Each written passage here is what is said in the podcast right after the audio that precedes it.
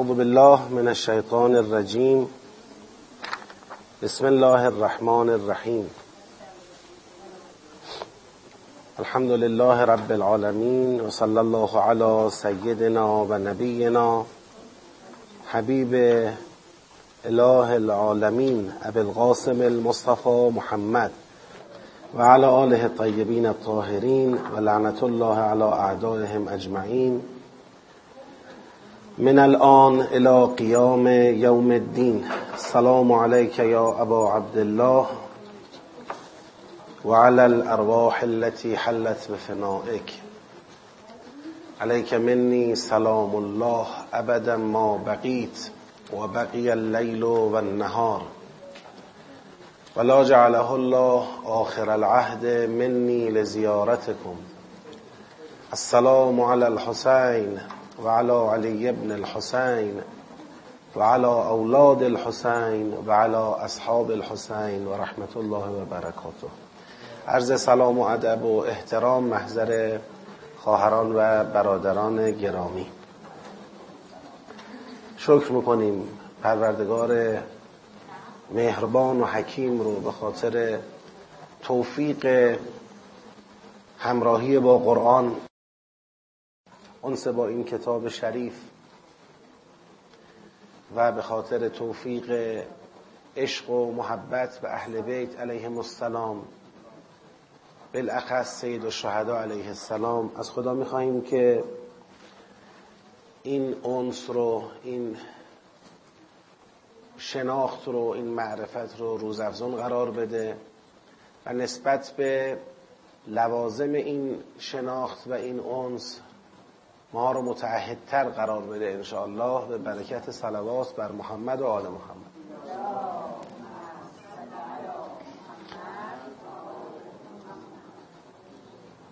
یک سوالی مطرح شده در اتصال آیه 28 به 26 و 27 گفتن عبارت لیس من الله فی شیء ارتباط غرضی رو برقرار کرد. ارتباط غرضی را کرد لفظی. یعنی آن غرض ظاهر شد. اما من هر چه فکر کردم متوجه این قسمت نشدم. در اتصال لفظی سه حالت داشتیم. لفظ مشترک ماده مشترک اسلوب مشترک که هیچ کدام از اینها در آیه 28 وجود ندارد. لطفا بیشتر توضیح بدهید. ببینید اولا لفظ مشترک وجود دارد. چرا میگید وجود ندارد؟ اون لفظ مشترک اللهه. اگر شما به آیه اگر شما به آیه 26 و 27 نگاه کنید در 26 و 27 میگه قل اللهم مالک الملک. توت الملک من تشا و تنزع الملک من من تشا و تعز من تشا و تذل من تشا بیدک الخیر انک علی کل شیء قدیر تولج اللیل فی النهار و تولج النهار فی اللیل و تخرج الحی من المیت و تخرج المیت من الحی و ترزق من تشاء بغیر حساب. اللهم یعنی یا الله. بعد از این اللهم تعطی تنزعو تعزو تزلو تولجو تخرجو و ترزقو همه اینها انت داره که انته همه اینا بازم کیه؟ الله. پس یه الله در کل آیه 26 و 27 حضور داشته. لفظ اللهم حضور داشته. معنی الله هم که به وضوح حضور داره. آیه 28 هم میگه که فلیس من الله فی شی. پس اشتراک لفظی برقراره. چیزی که هست اینه ما به صرف وجود اشتراک لفظی حکم به اتصال سیاقی نمی کنیم. چه نوع اشتراک لفظی باعث میشه که ما حکم کنیم به اتصال سیاقی؟ اشتراک لفظی که سیر مفهومی را برقرار کند. ممکنه شما خیلی جا ببینید. این آیه الله داره آیه بعدی هم الله داره. ولی بنده بگم سیاق چی میشه؟ تغییر می‌کنه. چون این الله ها در یک سیر مفهومی نیستن. سیر مفهومی عوض میشه. پس صرف وجود اشتراک لفظی دلیل بر اتصال سیاقی نیست.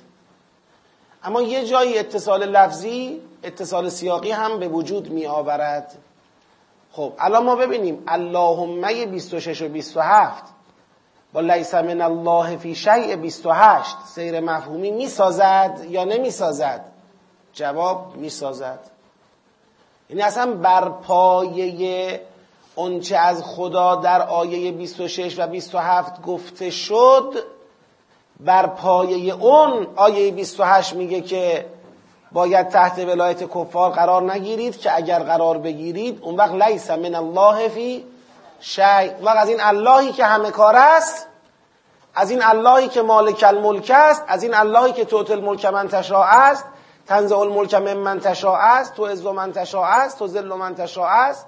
از این الله دیگه شما سهمی در رسیدن به ملک در رسیدن به عزت دیگه سهمی نخواهید داشت. پس اشتراک لفظی برخلاف اونچه که سوال کننده محترم مطرح کردند که من اشتراک لفظی ندیدم. اشتراک لفظی یعنی اشتراک در ماده و در لفظ وجود دارد. سیرساز هم هست. این جواب سوال. اما یک قدم جلوتر بریم در پاسخ به این سوال. اونم این که ببینید ما در کشف سیاق یا سیر مفهومی واحد در عین اینکه ضوابط و قواعد رو براش اهمیت قائلیم و به هر حال می‌خوایم رو ضابطه و قاعده جلو بریم. اما یادمون نره اون کسانی که تدبر رو به شکل مهارتی کار کردن اونا می‌دونن. یادمون نره اون چه در سیر مفهومی اهمیت اصلی را داره احراز و درک سیر مفهومی است که منطبق بر ظاهر باشه یعنی یه بار شما به لوازم یک چیز میری تکیه می‌کنی به دلالت های التزامی سلام داریم. بله اگر دلالت های التزامی باشد به خصوص التزامی غیر بین نه التزامی بین التزامی بین مثل دلالت ظاهری میمونه مثل دلالت مطابقی و دلالت اشاری و اینا میمونه. اما اگر دلالت التزامی غیر بین باشد ما میگیم آقا این برای احراز سیر مفهومی کفایت نمی کند مثلا فرض کنید من یک مثال براتون بزنم. یه نفر داره صحبت می‌کنه میگه که من فرزندم را بردم در مدرسه ثبت نام کردم. و برای ثبت نام فرزندم در مدرسه مدارک لازم رو به دفتر مدرسه دادم. بعدم میگه که باید به قشر متوسط یا ضعیف جامعه کمک کرد. چرا که این قشر اگر ازشون حمایت نشه ممکنه از نظر ایمان هم به مخاطره بیفتن سلامتی دین و دنیاشون به خطر بیفته. خب. آقا سیاق عوض شد وسط صحبت من یا نشد؟ عوض شد. درسته؟ چون من بحثای اولم جملات اولم راجع به این بود که بچه‌ام بردم مدرسه ثبت نام کردم مدارک ارائه دادم بعد بحثای دوم این بود که باید به قشر ضعیف جامعه کمک کرد و فلان. میشه متوسط باید کمک کرد. یه نفر میاد بگه آقا یک سیاقن. میگیم چرا یک سیاقن؟ میگه ببین اونجا که گفت من بردم مدرسه بالاخره مدرسه خدمتکار داره یا نداره؟ یه نفر سرایدار داره یا نداره؟ معمولا میری می‌بینی که سرایدار مدرسه خدمتکار مدرسه به لحاظ اقتصادی باید حمایت بشه.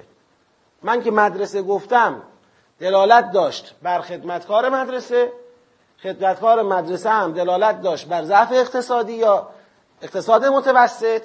لذا پشبندش گفتم باید به قشر ضعیف چیکار کرد؟ کمک کرد. پس اینا در یک سیاقه. اینو شما قبول می‌کنید در یک سیاق باشه؟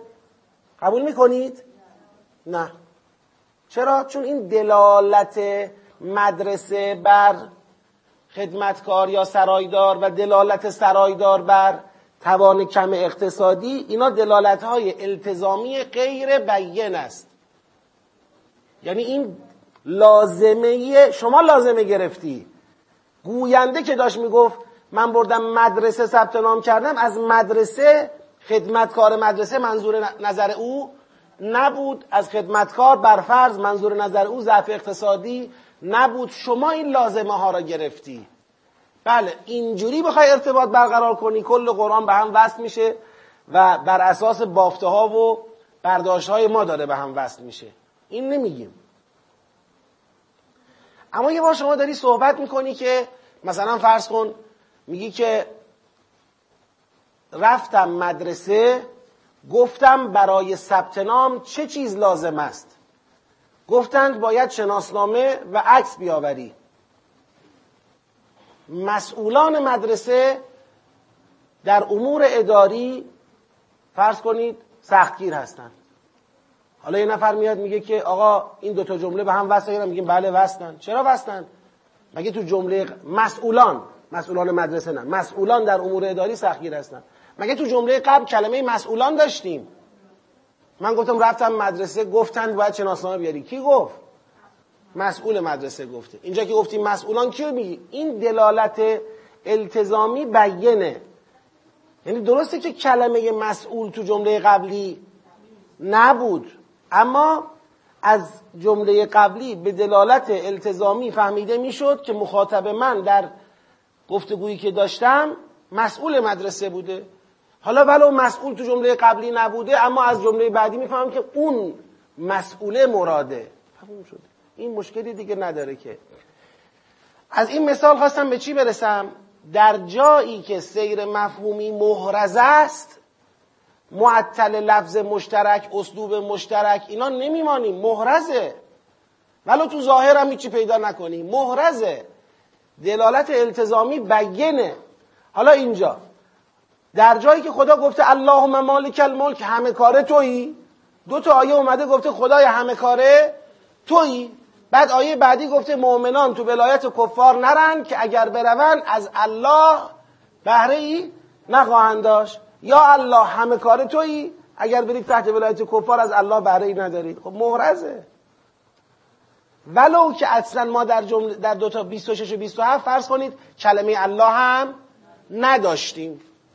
اصلا از اولش می‌گفت قل یا مالک الملک. اللهم مرم نمی آورد بر فرض قل یا مالک الملک تو الملک من تشا اگه اللهم مرم نمی آورد باز من می‌گفتم متصله. یعنی الان من اینجا برای اثبات اتصال سیاقی معطل وجود کلمه اللهم تو 26 و 27 نبودم چون سیر محرزه پس ببینید از لفظ مشترک اسلوب مشترک از اینها دنبال چی هستیم؟ دنبال احراز سیر مفهومی هستیم لذا ممکنه یه جایی لفظ مشترک داشته باشیم اسلوب مشترک هم داشته باشیم ولی سیر مفهومی احراز نشود ما هم بگیم سیاق چه می‌شود؟ بگید جدا می‌شود تموم. هیچ مشکلی هم نداره. یه جایی هم ممکنه که سیر مفهومی احراز شده. من لفظ مشترکی پیدا بگید نکردم خب کردم که نکردم. یعنی ما از لفظ و اسلوب و امثال اینا می‌خوایم یک وسیله درست کنیم که با این وسیله برسیم به سیر مفهومی. اگر به غیر این وسیله سیر مفهومی اثبات شده بود ما معطل این وسیله دیگه نیستیم. که بگیم آقا اینجا لفظ مشترکش کو اسلوب مشترکش کو. آقا محرزه. وقتی محرزه شما لازم نیست معطل این چیزا بمونی. در جایی سراغ اینا میریم حالا نگاه کنیم. اما کسانی که می‌خواستن 26 و 27 را فرض کنید به قبلش وصل کنن. اونجا مبتنی بر لازمه معنا فقط ممکن بود. چرا؟ چون در آیات قبلش به پیغمبر گفته بود که با کافران مهاجه نکن. شما باید از مهاجه نکن یه لازمه ای می‌گرفتی لازمه غیر بیین باید می‌گفتی که مهاجه نکن یه لازمه ای دارد. لازمهش اینه که من دیگه نمی‌توانم قدرت خودم را بین اهل کتاب چکار کنم؟ بست بدهم. دیگر نمی‌توانم ملک الهی خودم را گسترش بدهم. این لازمه رو باید می‌گرفتی و بعد از این لازمه می‌رسیدی به قول اللهم مالکل ملک و آیات قبلی کاری به مسئله ملک و گسترش قدرت و اینا نداشت. شما لازمه گرفتی. اون برداشت شما از آیات قبل بود. ولو غلط هم نبود. ولی برداشت شما بودون اونجا من می‌گفتم نه. این اتصال آیات به لازمه آیات قبله. اما ما در اینجا آیات را به لازمه آیات قبلش وصل نکردیم. به خود آیات. خود آیات راجع به الله بود. آیه بعدی هم گفت اگر شما بری در ولایت کفار از الله بهره ای نداری. دیگه در چنین مواقعی معطل لفظ و ماده و اسلوب و اینا هم خیلی نمیمانیم. هرچند سوال خوب بود. حساسیت رو این مسائل خوبه. اما جوابنده رو هم بهش دقت بکنید که قرائن و شواهد مال جایی است که سیر مفهومی محرز نباشد. ما به کمک قرائن و شواهد می‌خوایم محرزش کنیم. و الله شما نگاه کنید تو خود تدبر تو خود بحثای مهارتی چند با تاکید شد. شما تا یه جایی می‌خونی واضحه که بحث چیه؟ سیر مفهومی چیه؟ ادامه داره. اصلا وای میسیم آیه آیه بحث می‌کنیم؟ نه. واضحه دیگه. می‌خونیم میریم جلو. وای نمیسیم بگیم این لفظ مشترکش کو اسلوب مشترکش کو نمی‌دونم چیش کو. میریم جلو. اما یه جایی می‌خوریم به یک حالتی که معطل میمونیم. الان متصل متصل نیست چجوری وضعیت؟ اینجا میایم سراغ این بحث شواهد و قرائن که البته اینجا شواهد و قرائن هم داشتیم. من این توضیحی که دادم توضیح اضافی بود که خیلی ذهن افراد در جایی که سیر مفهومی محرز میشه خیلی معطل این چیزا نمونه. یه سوال دیگه هم از آیه 49 جواب بدیم و از آیه 49 هم سوال داریم. احتمالا امروز بهش می‌رسیم. در آیه 49 ایاتون باشه یه بحثی بود راجع به حضرت عیسی علیه السلام که حضرت عیسی در سیر برشماری آیاتی که خدا به ایشون داده بود یه جام گفتن که انبه و به ما تأکلون و ما تدخرون که بعضی از مترجمین و مفسرین این رو هم یکی از معجزات حضرت عیسی قلمداد کردند که ایشون می توانسته به مردم بگوید که شما چی خوردید یا چی می‌خورید یا چی تو خونه هاتون ذخیره می‌کنید. یعنی نوعی غیبگویی. از پشت دیوارها می‌تونسته خبر بده. بگه آقا شما الان تو خونه دو کیسه گندم داری. یا مثلا شما برنج داری. برنجید مثلا پنج کیلوه. شما مثلا اینطوری می‌تونستن به مردم بگن چیا ذخیره کردید. و چیا می‌خورید. این رو خواستن نوعی معجزه برای حضرت عیسی معرفیش بکنن در کنار معجزات دیگر. ما گفتیم که این در ردیف معجزات قبلی نیست و مراد بیان احکام معکولات و ذخیره کردن هاست که می‌خواد بگه آقا من می‌تونم خبر بدم به شما اون چی که می‌خورید حکمش چیه؟ حلال حرام؟ اون چی که ذخیره می‌کنید حکمش چیه؟ تا چه میزان ذخیره کردن حلاله؟ از کجا به بعد حرامه؟ مصداق احتکاره و امثال اینا. بنده اینجوری معنی کردم. گفتم این معجزه نیست.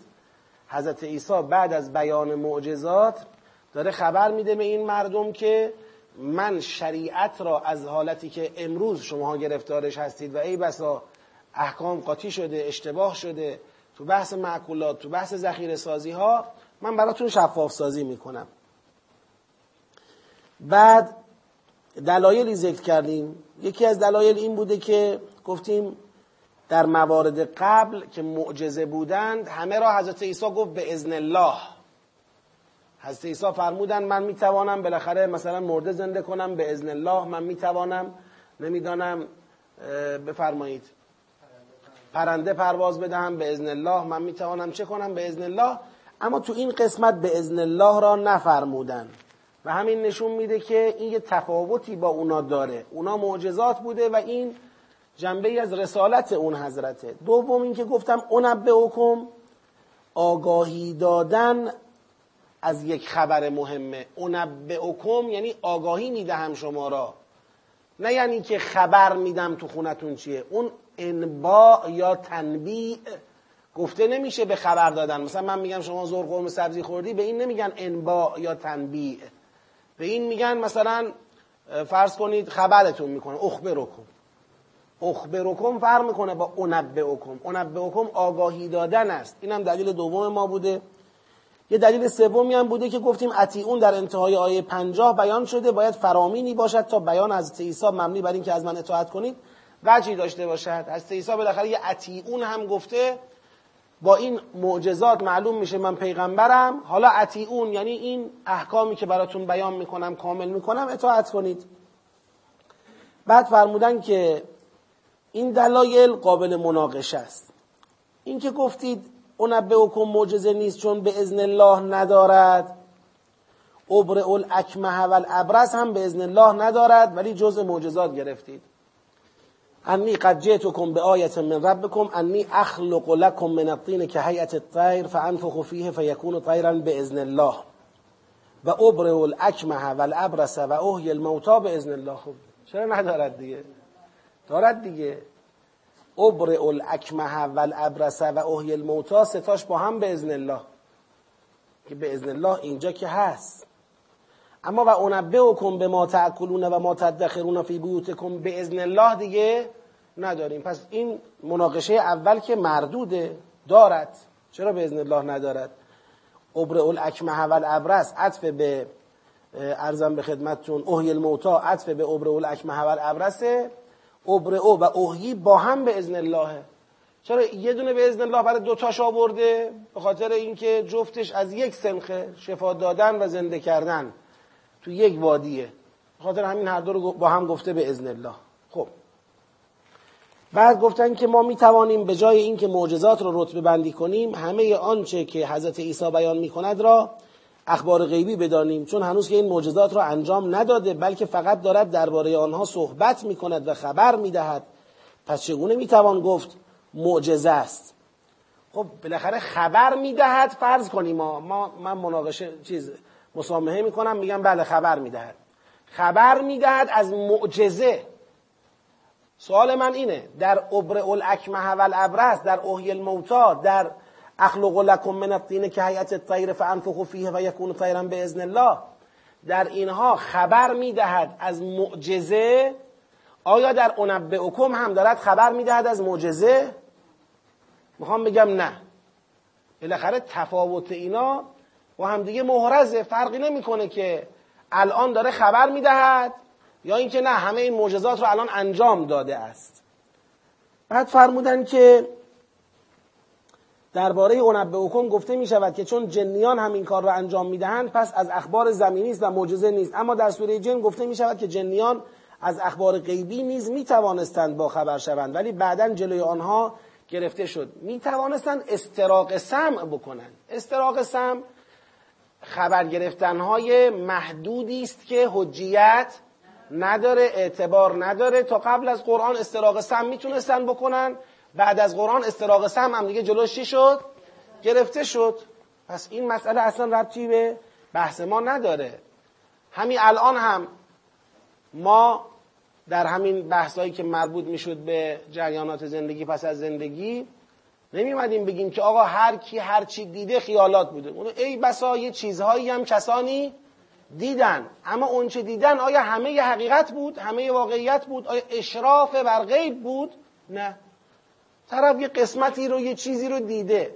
چون اشراف ندارد حجیت هم ندارد. این حتی مثالشو زدم. ایاتون باشه شما توی علم رسانه می‌خونید. طرف میاد یک تصویری رو بر میداره از این تصویر یک قطعه ای رو جدا می‌کنه به شما نشون میده. شما این قطعه رو نگاه می‌کنی بر اساس این قطعه فرض کنید می‌بینی که یه دستی داره دفاع می‌کنه یه دست دیگر داره چاقو می‌زنه. عکساشو آوردن. شما قضاوت می‌کنی. میگی اینی که داره چاقو می‌زنه می‌خواد این رو بکشه اینی که داره دفاع می‌کنه داره از کشته شدن خودش جلوگیری می‌کنه. یه مقدار کادر رو بازتر می‌کنه. کل رو که می‌بینی متوجه میشه قضیه چیه کاملا. برعکسه. این یکی به او حمله کرده قصد جان او رو داره او داره از خودش دفاع می‌کنه. این تصویر که بازتر میشه قضاوت شما کلا عکس میشه. اشراف یعنی این. یه کسی هست یک فعل و انفعالات یه اتفاقاتی افتاد یه چیزی دید. خب این یه چیزی که دید آیا اطلاع قرآن میگه لیطلعکم علی الغیب. لا یا اینکه قرآن میگه که لیظهره اون تعبیر چیه؟ سوره مبارکه جن؟ میفرماید که عالم الغیب فلا یظهرو. ببینید یظهرو یظهرو یطلع اطلاع و اظهار اشراف دادنه. یه پنجره باز کردن و یه چیز دیدن نیست. این داره جامع نگری می‌کنه. به اندازه که خدا خواسته همه اون چرا باید با هم ببینه داره با هم می‌بینه. لذا وقتی اون کسی که اشراف دارد او میاد از غیب چیزی به ما میگه این حجته. اما کسی که اشراف ندارد این بند خدا چوب خورد تو سرش یه چند لحظه یه چیزایی دید و برگشت. خب حالا دید. اشراف نیستیم. اون چی که او می‌گوید حجت ساز نیست. باید عرضه بشود به قرآن عرضه بشود به روایت. جور در اومد قابل قبوله. جور در نیومد نه. خب حالا. مقصودم چی بود؟ مقصودم این بود که در بحث جنیان برفرض اگر از غیب یه چیزی هم می‌دونن این اطلاع از غیب به صرف یه چیزی از غیب دونستن نقض بحث ما نیست. اونچه که ما تو بحثمون داریم اشراف و اطلاع داشتن بر غیبه که حجیت می‌سازه و فقط خدا این رو برای رسولان الهی و برای در واقع کسانی که خودش اراده کرده باشه که اینها راهنمایان خلق باشن. ما میگیم امامان. خدا برای اینها در واقع این امکان رو فراهم می‌کنه. لذا این مناقشه رو هم نمیپذیریم. از طرفی همان خبری را که حضرت عیسی علیه السلام درباره احکام معقولات می‌دهد نیز اخبار غیبی است که اینم باز به نظر من مناقشه قابل استماعی نیست که خبری که می‌دهد درباره اخبار غیبی ما قبول داریم. ببینید شما مقصود ما را بگیرید. ما می‌خوایم بگیم بین شفا دادن کور مادرزاد و کسی که به بیماری جزام دچار است و زنده کردن مرده و ساختن پرنده و دمیدن در او که اون جان بگیرد و بپرد بین اینا با اونبئکم به ما تاکلون و ما تدخرون فی بیوتکم فرقه. ما می‌خوایم بگیم اونبئکم به عنوان یک معجزه بغل اینا قابل ارزیابی نیست. خیلی سطحش فرق می‌کنه. خیلی سطحش فرق می‌کنه. چون که صد آمد نود هم پیش ماست. حالا کسی که مرده زنده کرده از تو قبر کشیده بیرون زندش کرده. یا کسی که کوری رو که هیچ چشم ندارد بینا کرده. جزامی رو که مرگش قطعی بوده یه دست کشیده این سالم شده اومده این طرف. این آدم یه وقت میاد به شما میگه شما امروز زور قرمه سبزی خوردی؟ شما امروز زور قیمه خوردی؟ قیمت اینقدر لپه داشته تو خونتون پنج کیلو برنج داری؟ این دیگه گفتن نداره بعد اینا.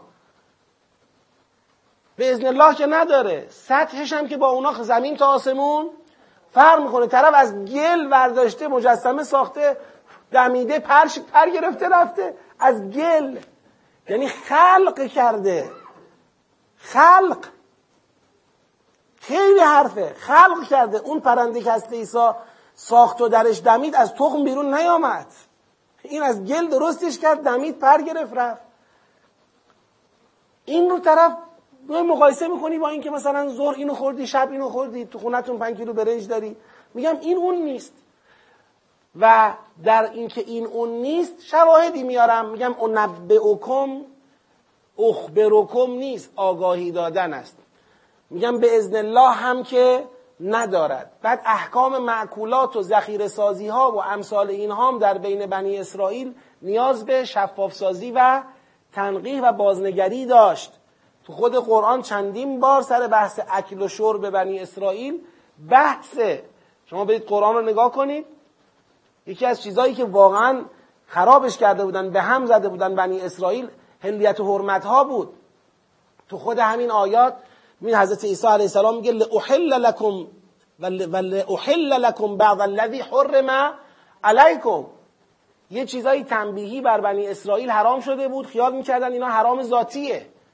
بندگان خدا می‌خواستن گوش بخورن به مصیبت میافتادن که باید تمام چربی های این گوش رو کامل ازش چیکار کنن؟ پاک بکنن که این چربی های لابلای گوش بر اونها حرام بود. خدا حرام کرده بود گوششون رو ماله اینا کرده بودن شریعت. حضرت عیسی گفت من قبول کنید من پیغمبرم. من بیام اینا رو درست کنم براتون. خیلی چیزها رو خودشون حرام کرده بودن که حرام نبود. خیلی چیزها رو حلال کرده بودن که حلال نبود. تو این فضا داره میگه اونبه کن به ما تاکلون این اونبه کن به ما تاکلون دیگه دیگه معجزه نیست بلکه اون رسالت پیغمبری حضرت عیسی علیه السلام. خب این سوالم جواب دادیم. صلواتی ختم بفرمایید.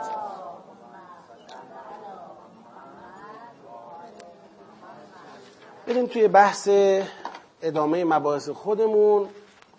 رسیدیم به این که بله. رسیدیم به این که آخرین سیاق سیاق شش بود. نهی مؤمنان از قبول ولایت کافران و دعوت ایشان به تبعیت از پیامبر و اطاعت از خدا و رسول. سیاق بعدی که سیاق هفتمه از آیه سی و سه آغاز میشه. تا کجا ادامه پیدا می‌کنه؟ دیدگاهاتون رو بگید. از آیه سی و سه تا کجا؟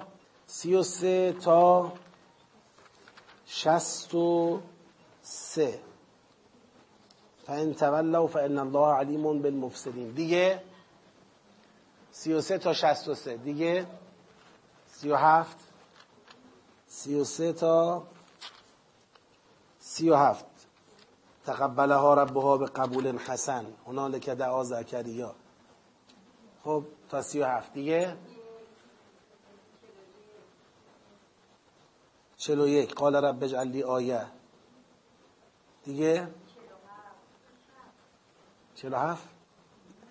اگر یه عدد میگید که مال اولا هست مثلا میگید سی و سه تا مثلا سی و هفت خب؟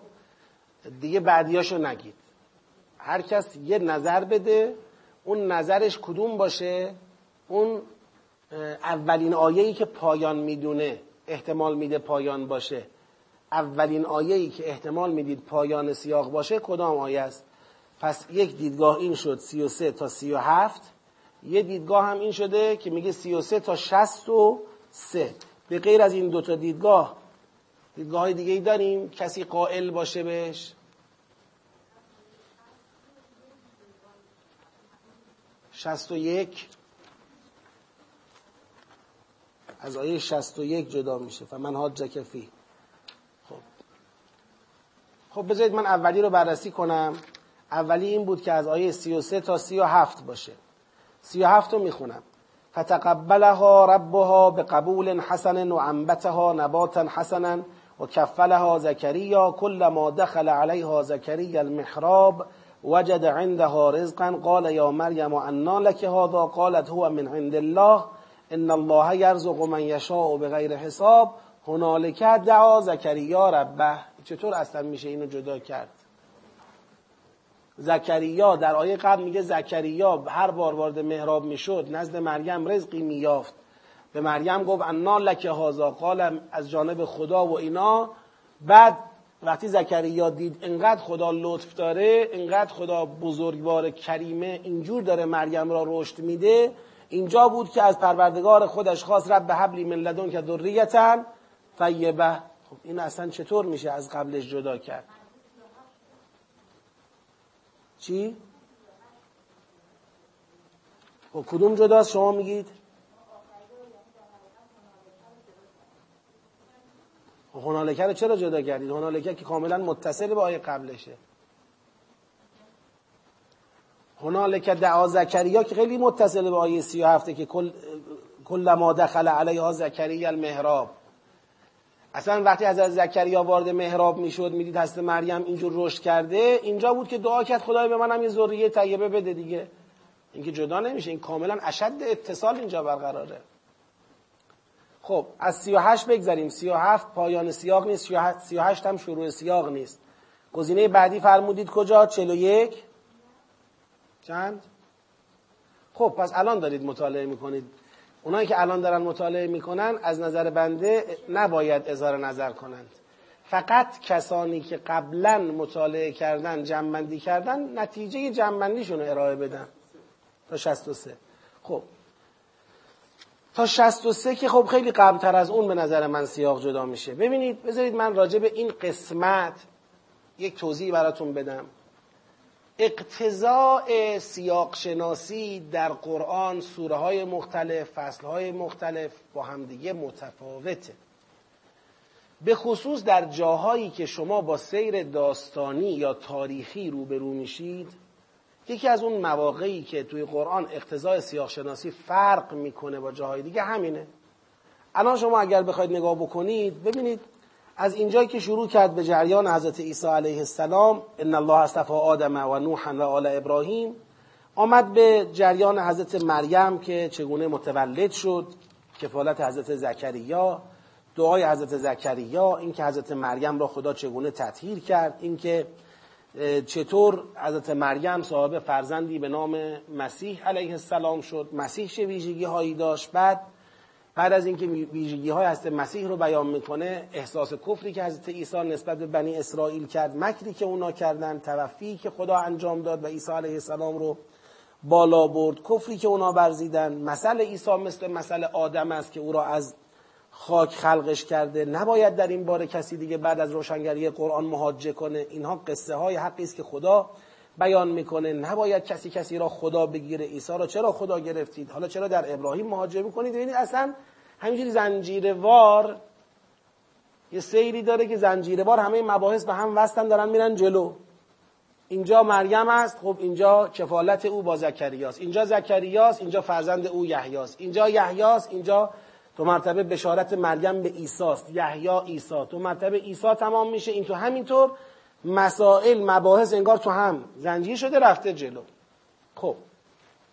شما کل سوره یوسف رو نگاه کنید از اول تا آخر قصه هست یوسف دیگه. همش همینه. یک داستانه یه سریال کامل از حضرت یوسف در سوره یوسف شما دارید می‌بینید از شروع تا پایان. باید اقتضاع را پیدا کنید. یعنی باید نگاه کنید خود خدا اینجا دستبندی کرده یا نکرده چگونه؟ اگر بنده بخوام توجه بدم میگم که نگاه کنید.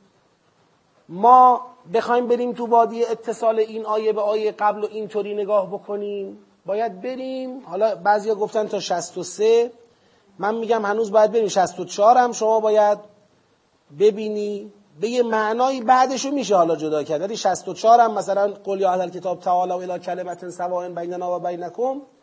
الله نعبد الا الله. این ولا نشرک به شیئا ولا یتخذ بعضنا بعضا اربابا. این ناظر به همونه که گفت عیسی کیه؟ عیسی خدا نیست عیسی آدمه. این ناظر به همونه. تا 64 دیگه باید همینجوری شما بروید.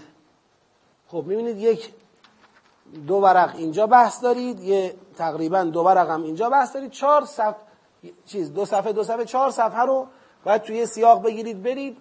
خب عیبی نداره. من ابایی ندارم از اینکه چهار صفحه یک سیاق بشود. اما ببینیم تو این چهار صفحه خود خدا مقطع بندی کرده یا نه و چگونه.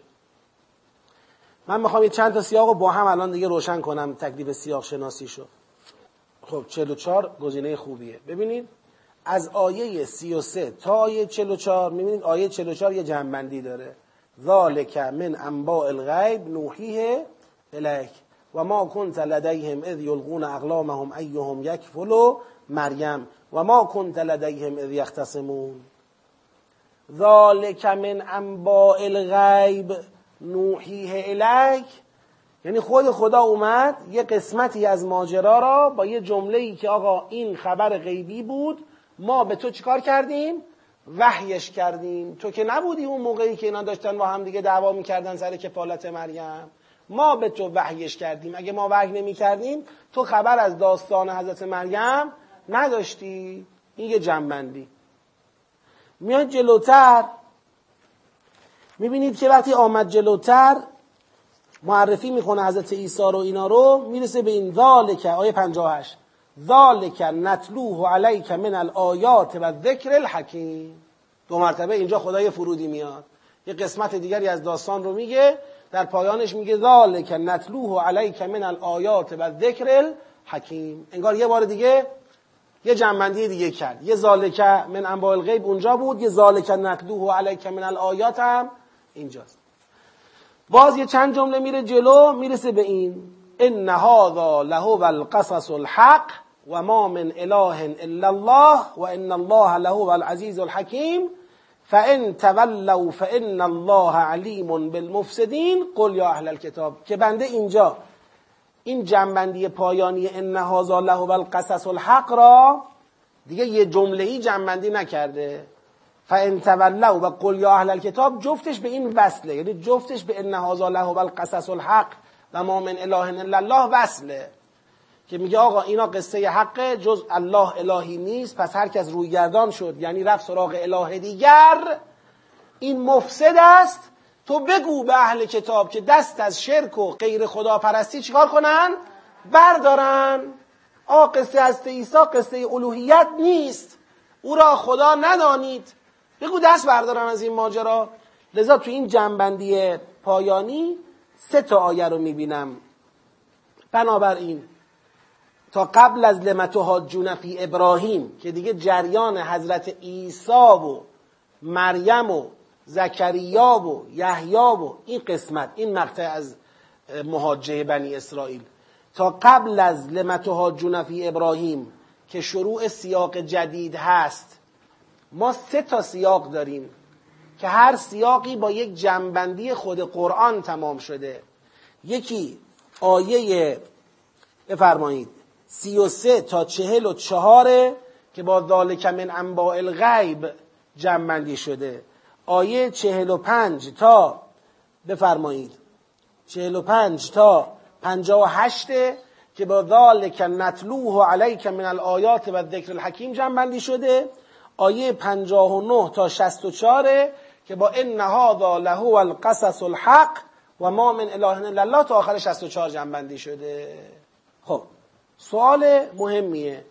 65 را چرا از 64 جدا کردی 64 گفته یا قل یا اهل الکتاب 65 هم گفته یا اهل کتاب 64 گفته یا اهل الکتاب مثلا فرض کنید بعدش رسیده به این نقطه که فان تولوا بعد 65 هم اومده این مطالب رو مطرح کرده.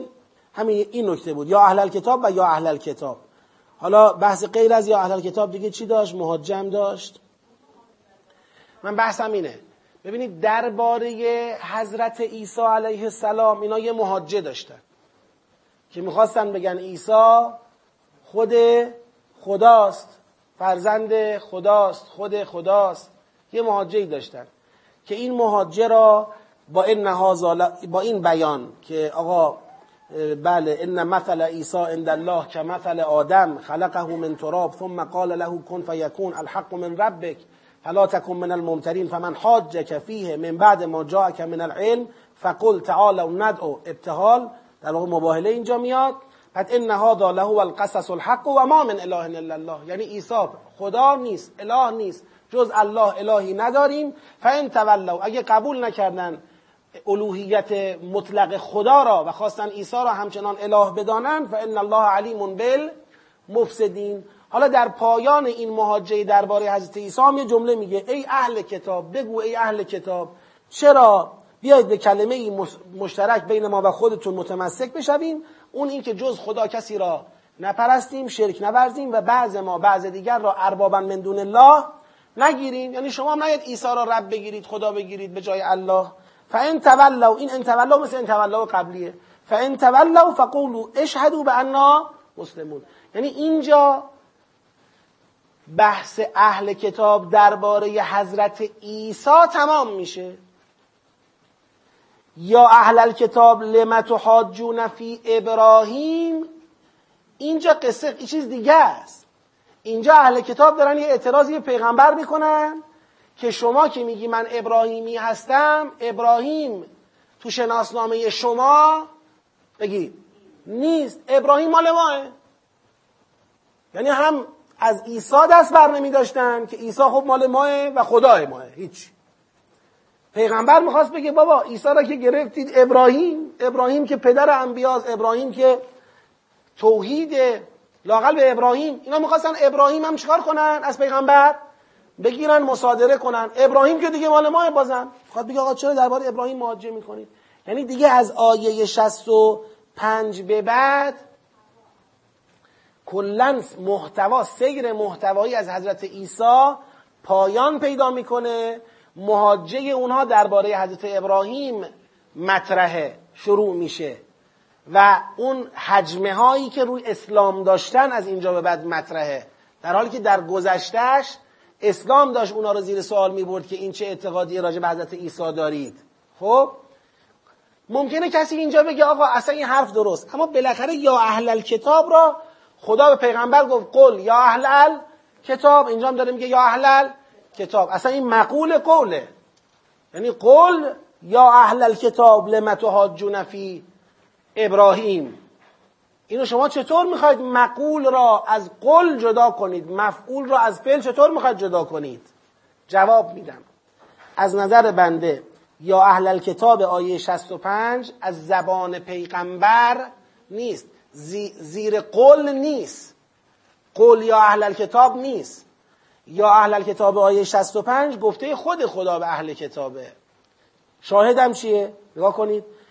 یا اهل الكتاب لم تحاجون فی ابراهیم و ما انزلت التورات و الانجیل الا من بعده افلا تعقلون ها انتم هؤلاء حاججتم فيما لكم به علم فلم تحاجون فيما ليس لكم به علم والله يعلم وانتم لا تعلمون ما كان ابراهیم یهودیا ولا نصرانیا ولكن كان حنیفا مسلما و ما كان من المشرکین ان اولى الناس به ابراهیم للذین اتبعوه و هذا النبی اگر زبان پیغمبر بود می‌گفت ان ان اول الناس به ابراهیم انا و من اتبعنی. اگر میومد زیل قل پیغمبر بعد می‌گفت اینجا چی؟ انا و من اتبعنی. پس اینکه نگفته انا و من اتبعنی گفته ان اول الناس به ابراهیم للذین اتبعوه و هذا النبی. هذا النبی یعنی سخن سخن کیه؟ سخن خداست. پس یا اهل الکتاب آیه 65 فقط شبیه یا اهل الکتاب آیه 64 و الا زیر مجموعه قل نیست سخن خداست. از نظر مفهومی هم که شروع داستان حضرت شروع بحث ماجه اهل کتاب درباره هست ابراهیمه. در حالی که قبلش همه مربوط به حضرت عیسی علیه السلام بوده. پس یه بار دیگه میریم. از آیه سی و سه که جریان استفاع آدم و نوح و آل ابراهیم و آل امران مطرح است. این آیه مقدمه ای واقع شد برای ورود به داستان حضرت مریم. حضرت مریم داستانش از حضرت زکریا جدا نیست. حضرت زکریا و مریم با هم دیگه داستانشون از ولادت حضرت عیسی علیه السلام جدا از یحیی جدا نیست از عیسی هم جدا نیست. پس مریم سلام الله علیها عیسی علیه السلام زکریا علیه السلام یحیی علیه السلام اینا همشون با هم تو یه سیرن. ما از آیه سی و از آیه سی و سه که وارد جریان ان الله استفا میشیم تا آخر آیه شست و چهار شست و چهار. تا آخر آیه شست و چهار با این مفاهیم روبروییم مفاهیم مربوط به مریم سلام الله علیها زکریا علیه السلام یحیی علیه السلام عیسی علیه السلام که این چهار نفر شخصیت های یک داستانند. ما با یک داستان روبروییم تو این مقطع. خب حالا یا باید می‌گفتیم از 33 تا 64 کلا یک سیاق است چه اینکه بعضیا داشتن همینو می‌گفتن اینجا. حالا سر 66 63 و 64 اختلاف نظر داشتیم اما این مطلب رو متوجه شده بودن. که اینا کلا تو یه داستانه دیگه. یا باید بگیم یک داستانه پس یه سیاقه. یا باید چشممون رو باز می‌کردیم ببینیم آیا داخل این داستان خود خدا مقطع بندی کرده یا نکرده؟ بنده میگم انجام داده خدا این کار رو. چگونه انجام داده؟ با جنبندی های ذالک من انباء الغیب نوحی الیک یک بار ذالک نتلوه علیک من الآیات دو بار. ان هذا له القصص الحقم سه بار. یعنی سه مرتبه خدا جنبندی ارائه داده. پس این مقطع واحد سی و سه تا شست و چهار در عمل سه سیاق است. یک سیاق سی و سه تا چهل و چهار است. جنبندیش با ذالک من انباء الغیبه. یک سیاق چهل و پنج تا پنجاه و هشت است. جنبندیش با ذالک نقلوه علیک من الآیات و ذکر الحکیمه یک سیاق هم پنجاه و نه تا شست و چهار است جنبندیش با این نهاد له و القصص الحقه بله. ما که همون اول دستمون رو بردیم بالا گفتیم کلش یه محتواست. ما سر محتوای واحد که الان با هم اختلاف نظر نداریم. می‌خواهیم ببینیم این محتوای واحد مقطع بندی شده در بیان خدا یا نه. خدا مقطع بندی نکرده ما نمی‌کنیم. خدا مقطع بندی کرده ما انجام میدیم. بالاخره در آیه ذالک من انباء الغیب نوحی الک قشنگ آیه داره نشون میده که خدا یک بار چی اومد؟ فرود اومد. دوباره در ازقالت الملائکه یه بحث دیگری رو مربوط به همون بحث قبلی شروع کرد که در آیه ان هذا له و القصص ببخشید در آیه ذالک نتلو علیک من الآیات و ذکر الحکیم دوباره فرود اومد. دو مرتبه ان مثلا عیسی یک بحث مربوط را شروع کرد در ان هذا له و القصص الحق فرود اومد. یعنی این ذالکه ها هازاها جنبندی هایی که تو بیان خدا ما می‌بینیم ما به اینا اعتنا کردیم. و بعدم وقتی داریم خودمون ارزیابی می‌کنیم می‌بینیم کاملا هم جا داره. الان که من جنبندی ارائه میدم براتون خواهید دید که خود این فرود اومدن ها رو حسابه. یعنی خدا مقطع بندی شده مهاجه کرده با بنی اسرائیل درباره حضرت عیسی. یه بار سر اصل تولد حضرت مریم و کفالت حضرت مریم و جریانات مربوط به کفالت با اینا بحث کرده. یه بار سر تولد حضرت عیسی از حضرت مریم و بحثای مربوط به اون که نشانه های پیامبری حضرت عیسی و غیره هست بحث کرده. یه بار در پایان سر اله نبودن حضرت عیسی بحث کرده. یعنی این سه تا مقطع رو قشنگ شما به لحاظ محتوایی می‌بینید. یعنی الان بنده صرفا به اینکه یه زالکه و تلکه و نمی‌دونم هازا و اینا داریم جنبندی نمی‌کنم. صرف این. می‌بینم این اسلوب اسلوب رو محتوا سواره. شما نگاه کنید از بعد از آیه چهل و چهار تا آیه چهل و چهار فقط خود حضرت مریمه. از آیه چهل و پنج بشارت حضرت مریم به حضرت عیسیه. یعنی اینجا قصه حضرت عیسی شروع میشه. خب این جنبندیه دیگه. خدا تا آیه 44 رو جنبندی کرد برای حضرت مریم. از آیه 45 رو داره شروع می‌کنه برای حضرت عیسی. تا کجا؟ تا آخر ذالک نتلو آیه 58 آیه 59 هم به حضرت عیسی مربوطه ولی نه با روی کرده تولد و ویژگی ها با روی کرده شبه زدایی از خدا بودنش. که حالا, حالا حضرت عیسی که اینطوری به دنیا آمده شما می‌خواید بگید خداست؟ نه خیر. تولد او مثل حضرت آدم است و او خدا نیست. پیغمبر سر خدا بودن حضرت عیسی هیچ جوره کوتاه نیا. محکم وایسا مباهله هم شد مباهله کن ولی کوتاه نیا. سر کلمه توحید ما کوتاه نمیایم. هر کی این کلمه را قبول کرد بالاخره یک وجه اشتراکی با او داریم. هر کی سر این کلمه با ما اختلاف کرد این دیگه میره توی وادی دیگه ارزیابی میشه. یه جای دیگه باید سراغش گرفت. خب پس سه تا مقطع ما داریم. بله. اینجا اصلا جای بحث بیان و غیر بیان نیست. آره. استناد جنبندی محضم نیست. جنبندی که داریم می‌بینیم تو محتواست. یعنی تا اینجا حضرت مریم بود. تا اینجا ولادت حضرت عیسی بود. از اینجا بعد خدا بودن یا نبودن حضرت عیسی است سه تا بحثه. آره. اصلا وقتی داستانه شما بخوای مثلا لغتی نگاه کنی خب کلش یه داستانه دیگه. حالا داخل خود اینا هم باز فراز دارید. ببینید اگر زال جنبندی های خود خدا نبود. الان شما کل هست یوسف رو نگاه کنید آیه شبیه این که ان له و القصص الحق یه بار خدا گفته آخر.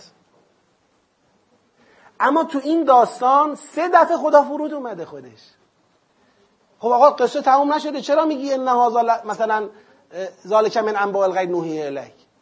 قصه تموم نشده. چرا میگی ذالک نتلو علیک من الآیات؟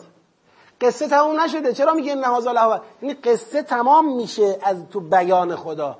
خود خدا اومده این ماجرا رو سه قسمت کرده. ما فقط به این می‌خوایم اعتنا کنیم. همین. همین هم هست دیگه. الان من حرفی که می‌زنم شما می‌تونید بگید نیست. از اونجا تا اینجا سیر مفهومی ولادت و رشد خود حضرت مریمه. این تمام. از اینجا به بعد قسم ولادت و ویژگی های حضرت عیسی علیه السلام. تمام. از اینجا به بعد در واقع اعلان قاطع و مسئله مباهله. بیان قاطع خدا در خدا نبودن حضرت عیسی علیه السلام احسن. سه تا سیر مفهومیه واقعا. منتها طریقه کشف را من توضیح دادم. الان تعریف سیاق را عوض نمی کنیم بگیم مثلا سیر مفهومی بود تا حالا. از اینجا به بعد دیگه سیر مفهومی نیست. نه. سیر مفهومیه. اما تو یک مقطع داستانی مثل داستان اینجا طریقه کشف این سیر مفهومی چیست؟ اگر بمونی رو کلمات عمرن نمی‌تونی بفهمی کجا شروع شد کجا تمام شد. شما تو این داستان چهار صفحه‌ای گیر می‌کنی. مقاطع رو نمی‌شناسی. دارم میگم یکی از طرق کشف سیر مفهومی تو داستانها توجه به فرود آمدن خود اون داستانگوه. خودش قسمت بندیش کرده. به اون قسمت بندی دقت کنیم. بعدش متوجه میشیم چی بود. تا اینجا هست مریم بود این هست عیسی اینم مسئله خدا بودن و نبودن ایشون و ماجرای مباهله است. یه صلوات خط کنید. پس ما عملا بحث سیاق شناسی سه تا سیاق رو رفتیم. سیاق هشت هفت در واقع می شود سیاق آیه سی و سه تا چهل و چهار. حالا بخونیم آیه سی و سه تا چهل و چهار رو. ان الله اصطفى آدم و نوحا و آل ابراهیم و آل عمران على العالمین ذریتا بعضها من بعض. والله سمیع علیم اذ قالت امرأة عمران رب انی نذرت لك ما في بطنی محررا فتقبل مني انك انت السميع العليم.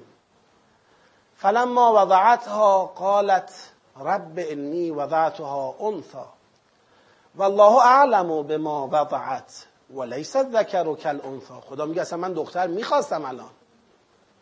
الان کار داشتیم بالاخره. ما حضرت مریم بناس به دنیا بیاد. مادر کلمت الله که بدون همسر صاحب کلمت الله فرزندی به نام عیسی بشود. لیست ذکر و کل و انی سمیتها مریم و انی اعیذها بک و ذریتها من الشیطان الرجیم. فتقبلها. تقبل منی تقبلها ربها به قبول حسن. و انبتها نباتا حسنا و کفلها زکریا كلما دخل علیها زکریا المحراب وجد عندها رزقا. قال یا مریم انا لک هذا. فرایند رشد حضرت مریم که چطور داشت با سرعت رشد می‌کرد. قالت هو من عند الله ان الله یرزق من یشاء بغیر حساب. هنالک دعا زکریا ربه. قال رب هب لی من لدنک ذریه طیبه. انک سمیع الدعا. فنادته الملائکه و هو قائم یصلی فی المحراب ان الله یبشرک بیحیی مصدقا بکلمت من الله و سیدا و حصورا و نبیا من الصالحین. قال رب انا یکون لی غلام و قد بلغنی الكبر و امرأتی آقر قال كذلك, كذلك الله يفعل ما يشاء. قال رب اجعل لي آیه قال آیتك الا تكلم الناس ثلاثة ایام الا رمزا.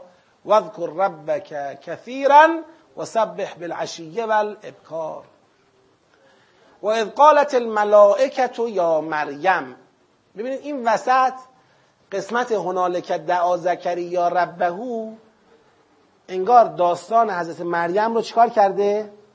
شکافته. شما اگر نگاه بکنید ببینید این انگار پرانتز باز کرده. اینجا مریم بود. مریم رو به دنیا آورد و کفالتش را کی قبول کرد؟ حضرت زکریا. این قسمت حضرت زکریا رو شما ندیده بگیر. قسمت بعدی رو نگاه کن. و اذ قالت الملائکه یا مریم ان الله که این از قالت یا مریم ان الله که در واقع وصل به کجاست؟ وصل به اینجاست. که کلما دخل علیها زکریا المحراب وجد عندها رزقا قال یا مریم انا لک هذا. یعنی مریم به یه رشدی رسید که باعث اعجاب کی بود؟ زکریا بود. قالت هو من عند الله ان الله یرزق من یشاء بغیر حساب و از قالت الملائکه یا مریم ان الله اصطفاک. یعنی اون رشته شد مقدمه چی؟ استفاء ان الله اصطفاک و طهرک و اصطفاک علی نساء العالمین. یا مریم اقنتی لربک واسجدی ورکعی مع الراکعین. ذالک من انباء الغیب نوحیه الیک و ما کنت لدیهم اذ یلقون اقلامهم ایهم. ایهم یکفل مریم و ما کنت لدیهم اذ یختصمون. خب ببینید این غیر از این قسمت هنالک دعا زکریا ربه یعنی آیه 38 تا 41 که این قسمت رو بعد راجبش توضیح بدیم. به غیر از این و به غیر از این جمله اول که مقدمه بود از اول از قالت امرأت و امران رب انی نظرت لک ما فی بطنی محررن از اینجا تا برسد به این پایان ذالک من انباء الغیب قصه تولد حضرت مریم رشد حضرت مریم اون در واقع انتخاب و استفاع حضرت مریم به عنوان زن برگزیده در عالم. قصه این قصه است.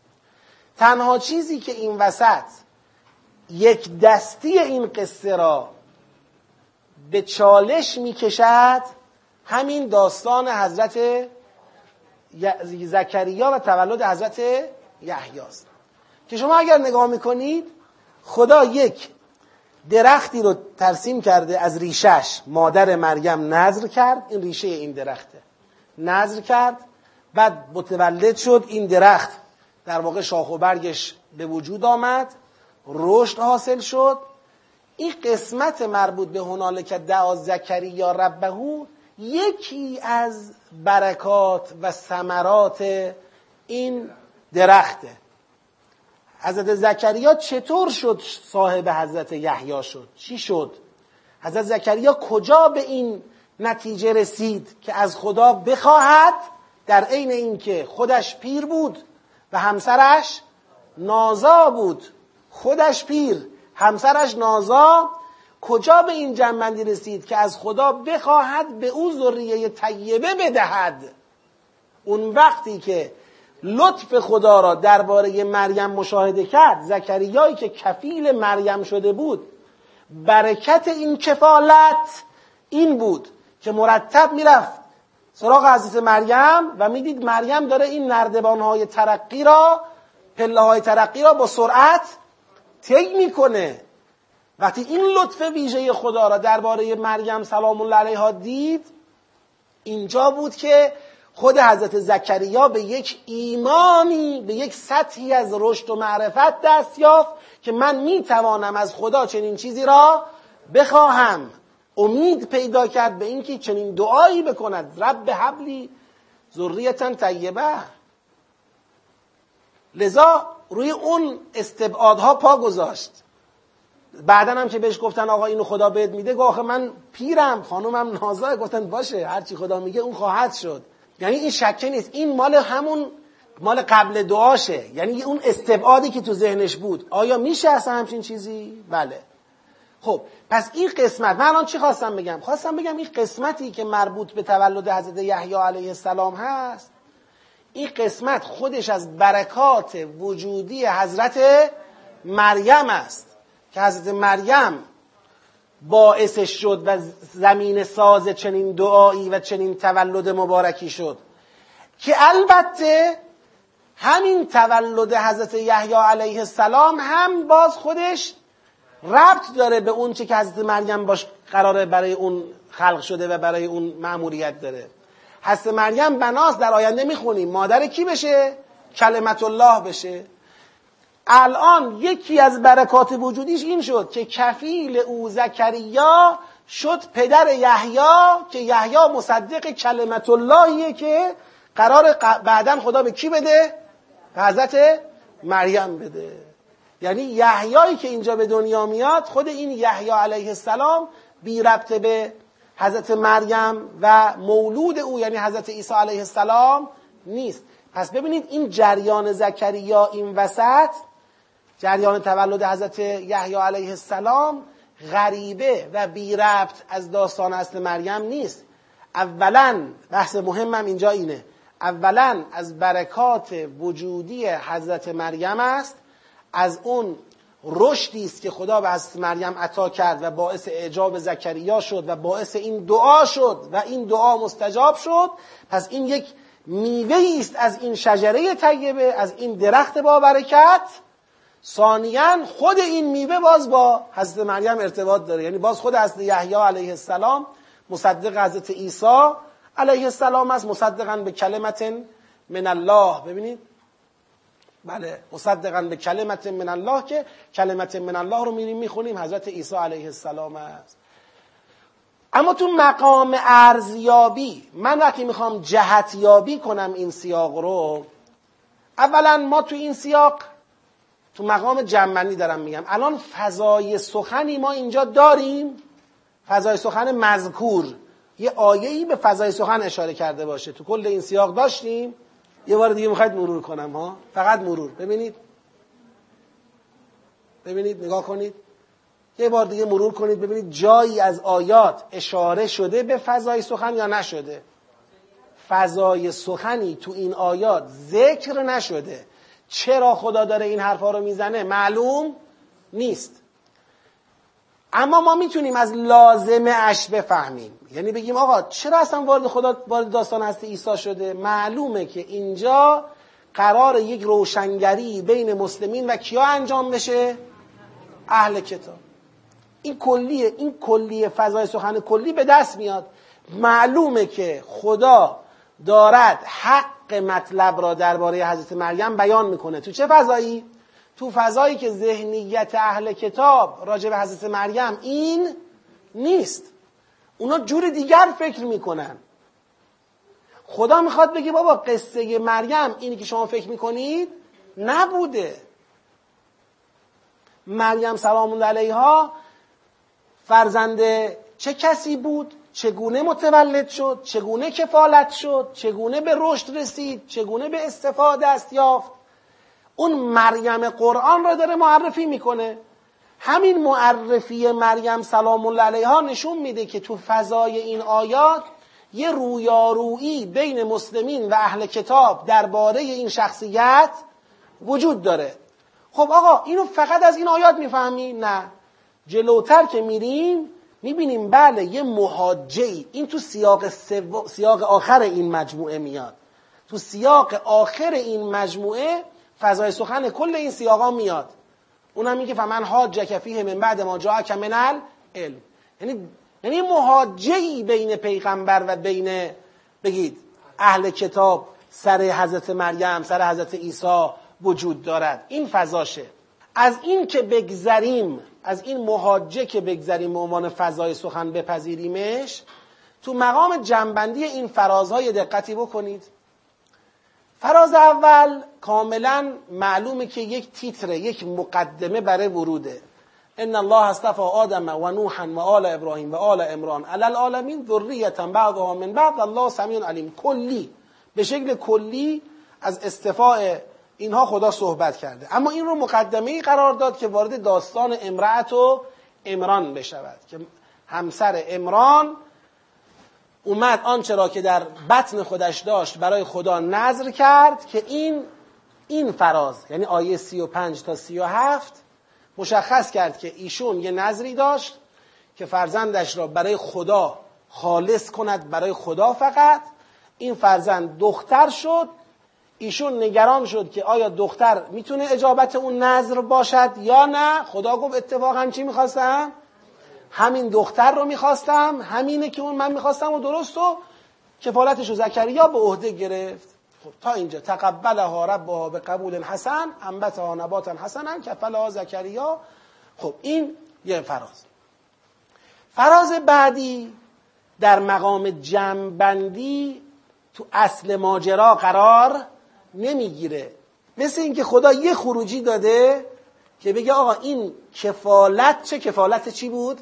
با برکتی بود. اینو بگیرید. پس این فراز دوم را در, در مقایسه با فراز قبلیش. این فراز رو در مقایسه با فراز قبلیش ما فرع قلمداد می‌کنیم. چرا؟ چون وقتی به ادامه نگاه می‌کنیم ببینیم اون چه ادامه پیدا کرده داستان رشد کیه؟ حضرت مریمه که ادامه پیدا کرده. نگاه کنید این فراز. از قالت الملائکه یا مریم ان الله اصطفاک و طهرک. پس اگر من بخوام جنبندی کنم جنبندی این شکلیه. فراز اولش که آیه 33 و 34 مقدم است. عبور می‌کنم فراز دومش که 35 تا 37 اصل داستانه. فراز سوم که 38 تا 41 فرع داستانه. فراز سوم که 42 تا 43 هست ادامه اصل داستانه یعنی دو تا فراز اصلی شد. دو و چهار. فراز آخر هم که ذالک من انباء الغیب جنبندی کل داستانه یعنی بازم فروده. یک مقدمه بود و یک فرود بود. ببینید. 33 34 33 تا 34 یه فراز بود. 35 تا بگید شما. 37 یه فرازه 38 تا 41 یه فرازه 42 تا 43 یه فرازه 44 40 بله. 44 هم یک فرازه به تنهایی. خب ببینید توی این قسمت اگر دقت بفرمایید ما به این شکل جنبندیمون ارائه دادیم. این مقدمه است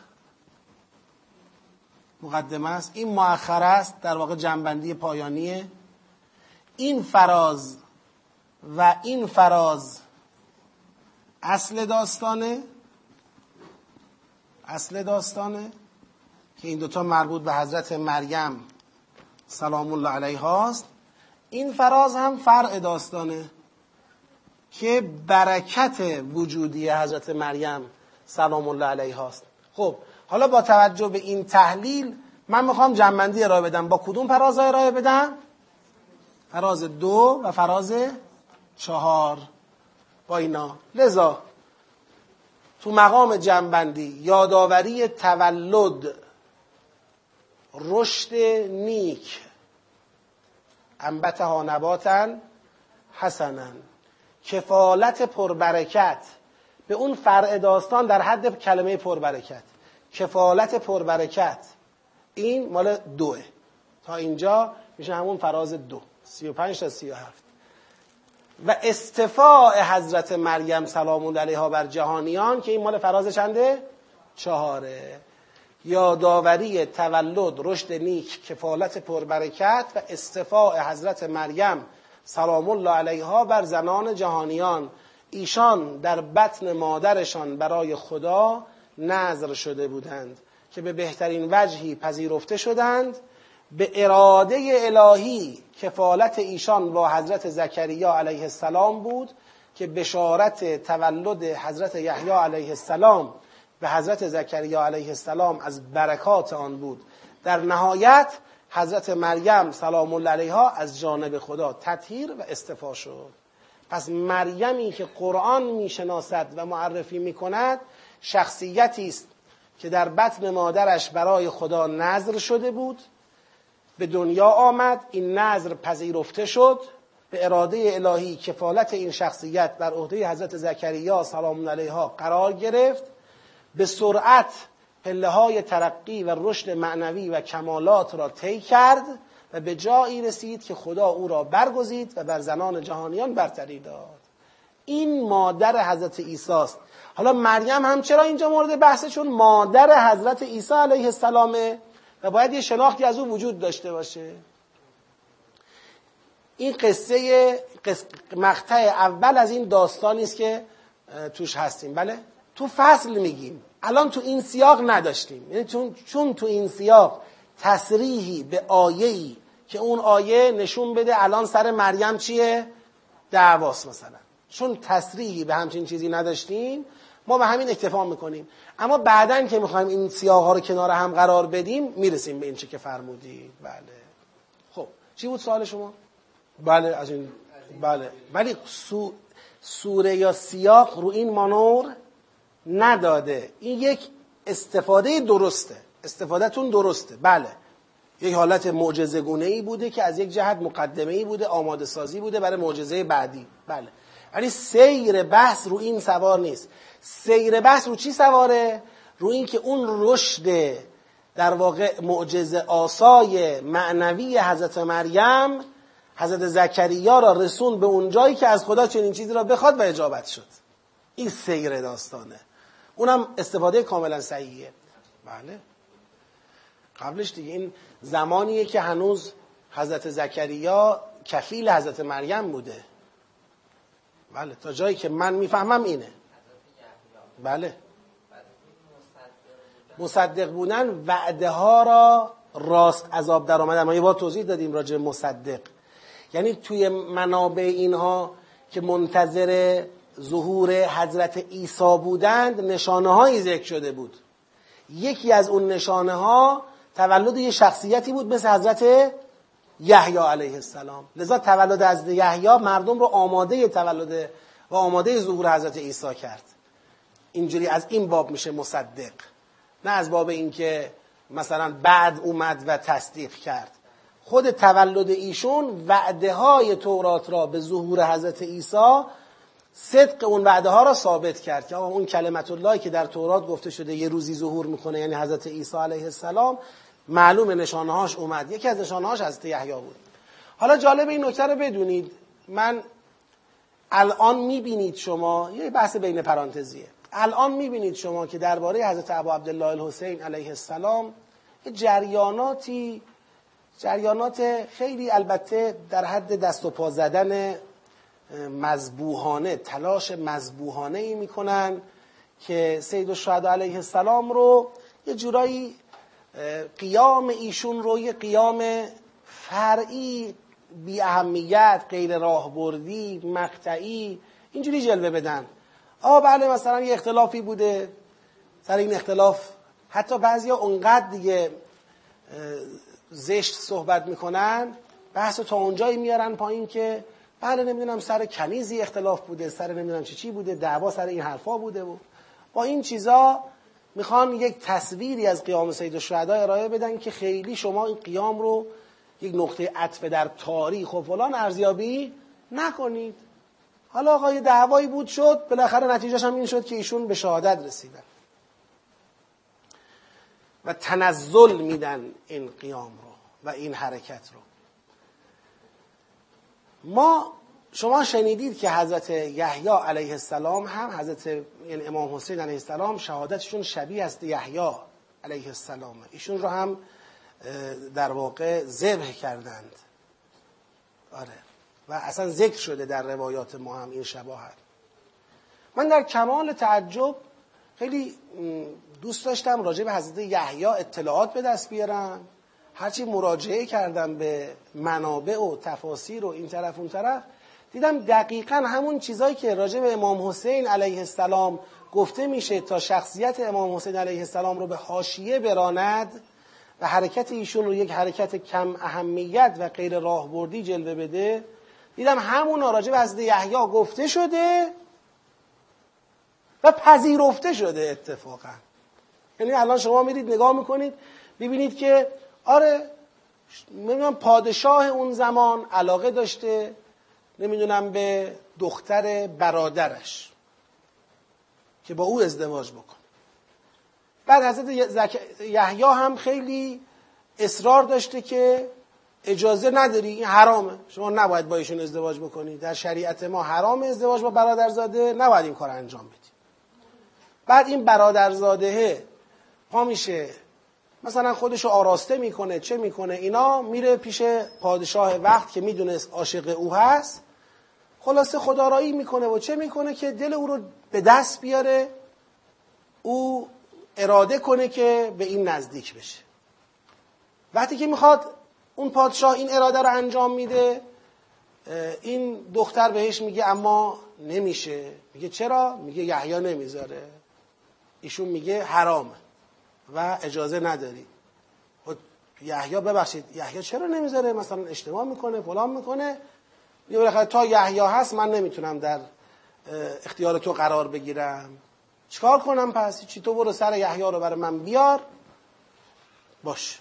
میگه باشه. اونم میفرسته یحیی علیه السلام رو سر می‌برن سرشو میارن. این دختر راضی میشه که مثلا به همسری اون پادشاه در بیاد و او رو به میل و کام خودش برسونه.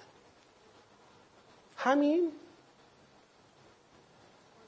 یعنی این الان این یحیایی که مصدقا به کلمت من الله هست این یحیایی که در اوج در واقع کفالت زکریا به عنوان یک هدیه الهی از برکات وجودی حضرت مریم به حضرت زکریا داده شده این یحیایی که وجودش حضورش ظهورش بشارت حضور و ظهور حضرت عیسی بوده این همین بود. یعنی کل ماجرا دعوای ازدواج نامشروع یک نفر با یک نفر بود و بس این مسائله. ببینید اینا هم همون چیزاییه که در تاریخ برای انبیا اتفاق افتاده. اونقدر گفته شده شده که چی شده؟ پذیرفته شده. دیگه این به عنوان یه امری پذیرفته شده و تمام شده. آقا دعوا بوده. یکی می‌خواسته به یکی برسه نامشروع. حضرت یحیی هم این وسط سر رسیدن این دوتا به هم دیگه.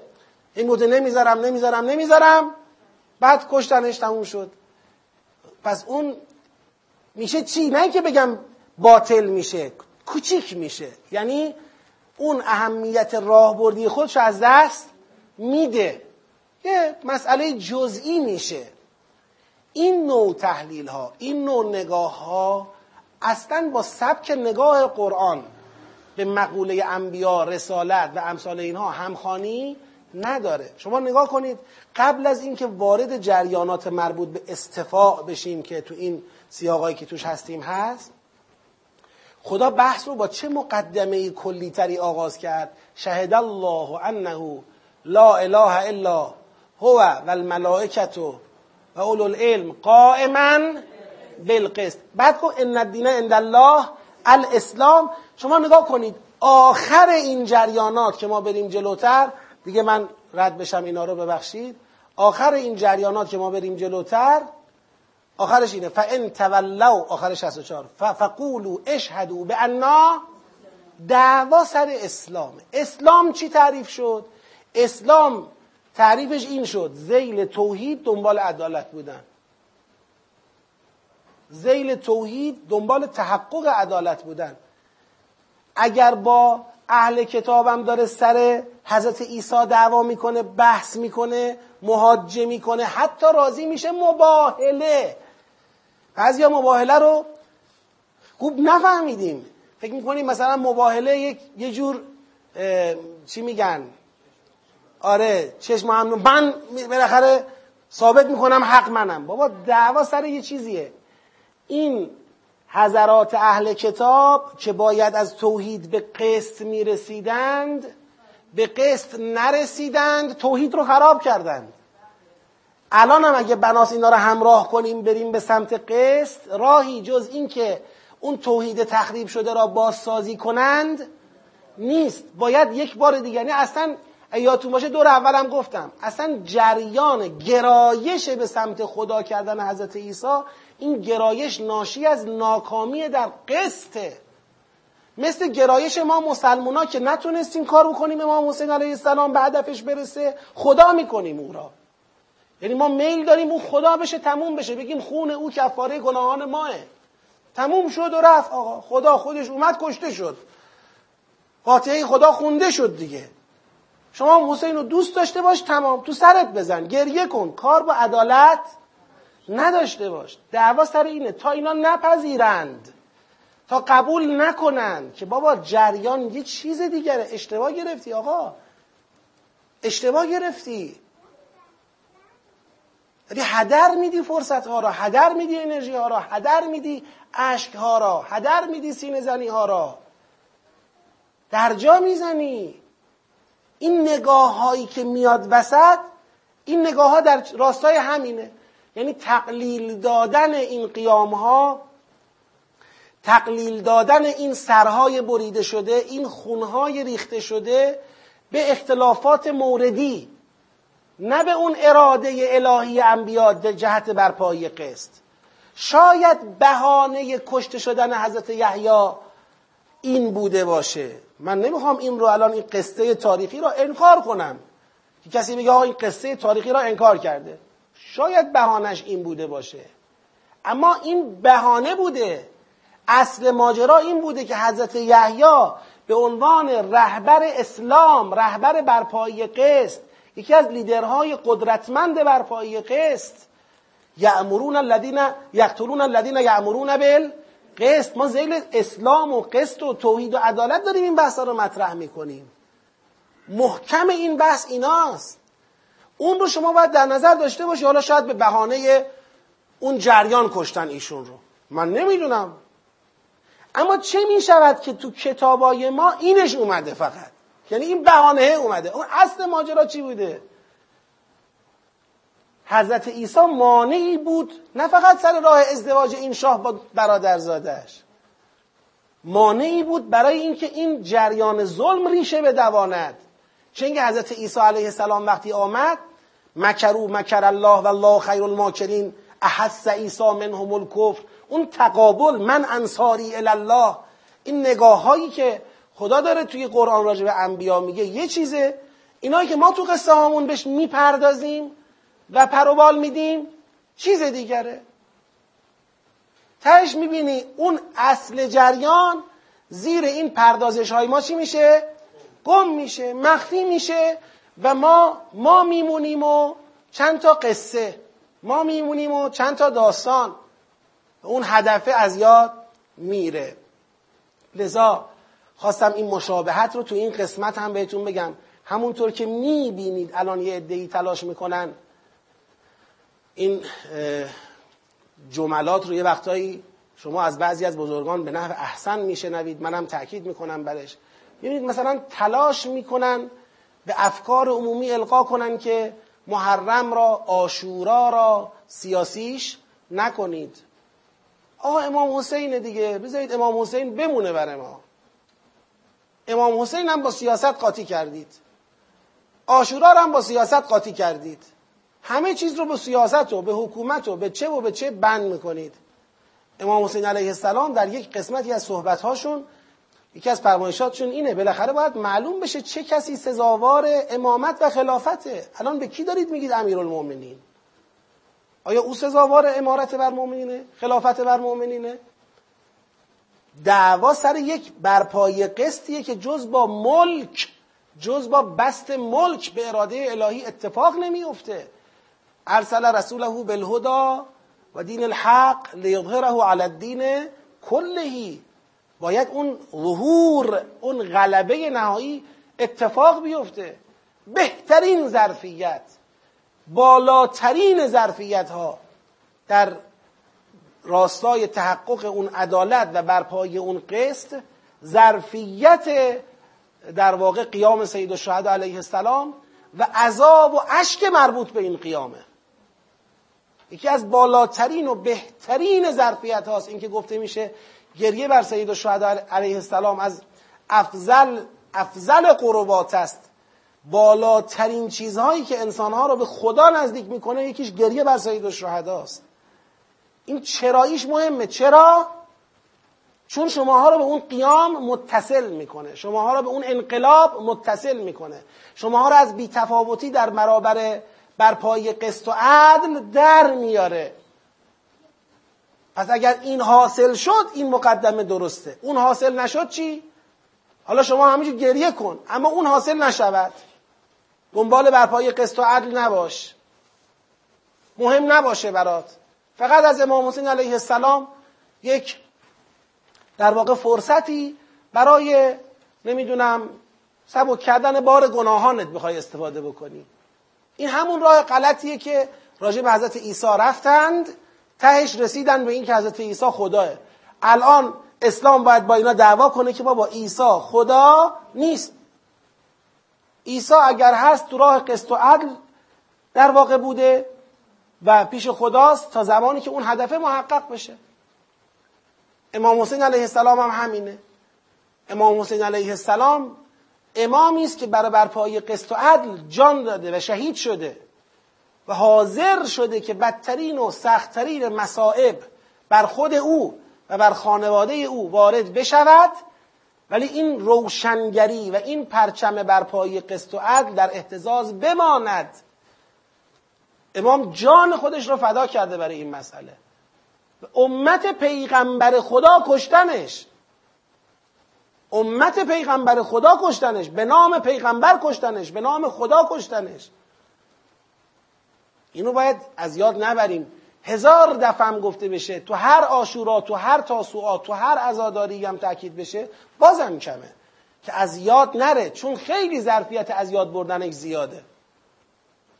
خیلی ظرفیت از یاد بردن این مسئله زیاده. انسان ها میل دارن به نشستن به قعود به دست برداشتن از قیام. وقتی این میل وجود داره از بزرگان جبهه قسط و عدل چهره هایی می‌سازند که این چهره ها فقط باید برشون گریه کرد و بس تو اینجا توقف می‌کنن. این اشتباه کار ماست. خواستم قصه از یحیی هم بدانید که ما وقتی مراجعه می‌کنیم به منابع چیز دستمون نمی‌گیره. به جز یه بهانه ای در قتل حضرت یحیی علیه السلام یه چیز دندونگیری تو تفاسیر حداقل من ندیدم. حالا مگر بریم منابع دیگه تاریخی رو بخونیم ببینیم اونجاها چی گفتن. راجع به حضرت یحیی چیزی باقی گذاشتن از اون قیام حضرت به برپایی قسط و عدل یا نگذاشتن؟ نمی‌دونم. پس این در واقع ماجرای سیاق اول رو جمعبندی کردیم رسیدیم به همین تولد رشد نیک کفالت پر برکت استفاده از مریم که بحثش مشخص شد. اما سیاق هشتم. آیه 45 تا 58 یه بار بخونیم. اذ قالت الملائکه یا مریم ان الله یبشرک به کلمت من اسمه المسیح عیسی ابن مریم وجیها فی الدنیا و الاخره و من المقربین. و یکلم الناس فی المهد و کهلا و من الصالحین. قالت رب انا یکون لی ولد ولم یمسسنی بشر. قال كذلك الله يخلق ما يشاء اذا قضى امرا فانما يقول له كن فيكون. ويعلمه الكتاب والحكمة والتوراة والإنجيل ورسولا إلى بني إسرائيل أني قد جئتكم بآية من ربكم. أني أخلق لكم من الطين كهيئة الطير فأنفخ فيه فيكون طيرا بإذن الله وأبرئ الأكمه والأبرص وأحيي الموتى بإذن الله و بما تأکلون و ما تدخرون فی بیوتكم إن فی ذلك لآیة لكم إن کنتم مؤمنین و مصدقا لما بین یدی من التوراة ولأحل لكم بعض الذي حرم عليكم و بآیة من ربكم فاتقوا الله و اطیعون إن الله ربی و ربكم فاعبدوه. هذا صراط مستقیم فلما احس عیسی منهم الكفر قال من انصاری الى الله؟ قال الحواریون نحن انصار الله. آمنا بالله واشهد بعنا مسلمون. ببینید در این سیاق این وشهد بعنا مسلمون اینا این بحث این دائما این خط مسلم بودن زیل شهد الله حضور داره. وشهد به انا مسلمون. این وشهد به انا مسلمون اینجا با توجه به سیاق سوره آل امران نشون میده من انصاری الله حضرت عیسی در راستای برپایی چیه؟ قسط و عدل. ما هستیم ما پای کاریم ربنا آمنا به ما انزلت و تبعنا الرسول فاکتبنا مع الشاهدین. و مکرو و مکر الله و الله خیر الماکرین. چطور حالا خدا مکر کرد؟ إذ قال الله يا عيسى إني متوفيك و رافعك إلي و مطهرك من الذين كفروا و جاعل الذين اتبعوك فوق الذين كفروا إلى يوم القيامة. ثم إلي مرجعكم فاحكم بينكم فيما كنتم فيه تختلفون. فأما الذين كفروا فأعذبهم عذابا شديدا في الدنيا والآخرة وما لهم من ناصرين. و اما الذین آمنوا وعملوا الصالحات فیوفیهم اجورهم والله لا يحب الظالمین. ذالک نتلوه علیک من الآیات و ذکر الحکیم. خب اگر نگاه بکنید در سه مقطع در سه فراز این سیاق به ذکر داستان حضرت عیسی علیه السلام پرداخته. فراز اولش مربوط به تولد حضرت عیسی است. که آقا حضرت عیسی علیه السلام چگونه متولد شد؟ بدون اینکه بشری حضرت مریم را مس کرده باشد بدون اینکه حضرت مریم ازدواج کرده باشه و شوهری داشته باشه خداوند حضرت عیسی را به عنوان کلمه ای از جانب خودش به عنوان شخصیتی وجیه به عنوان شخصیتی مقرب به عنوان شخصیتی صالح این رو به حضرت مریم سلام علیها در واقع داده و حضرت مریم رو کرده مادر او. از باب ازا قضا امرا فانما یقول له کن فیکون.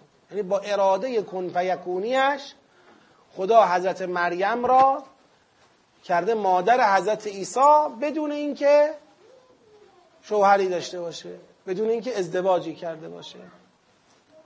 حالا بعضیا اینجاها شروع کردن حرفهای عجیب و غریب می‌زنن. که معلوم نیست واقعا عقبه این حرفهای عجیب و غریب چیه.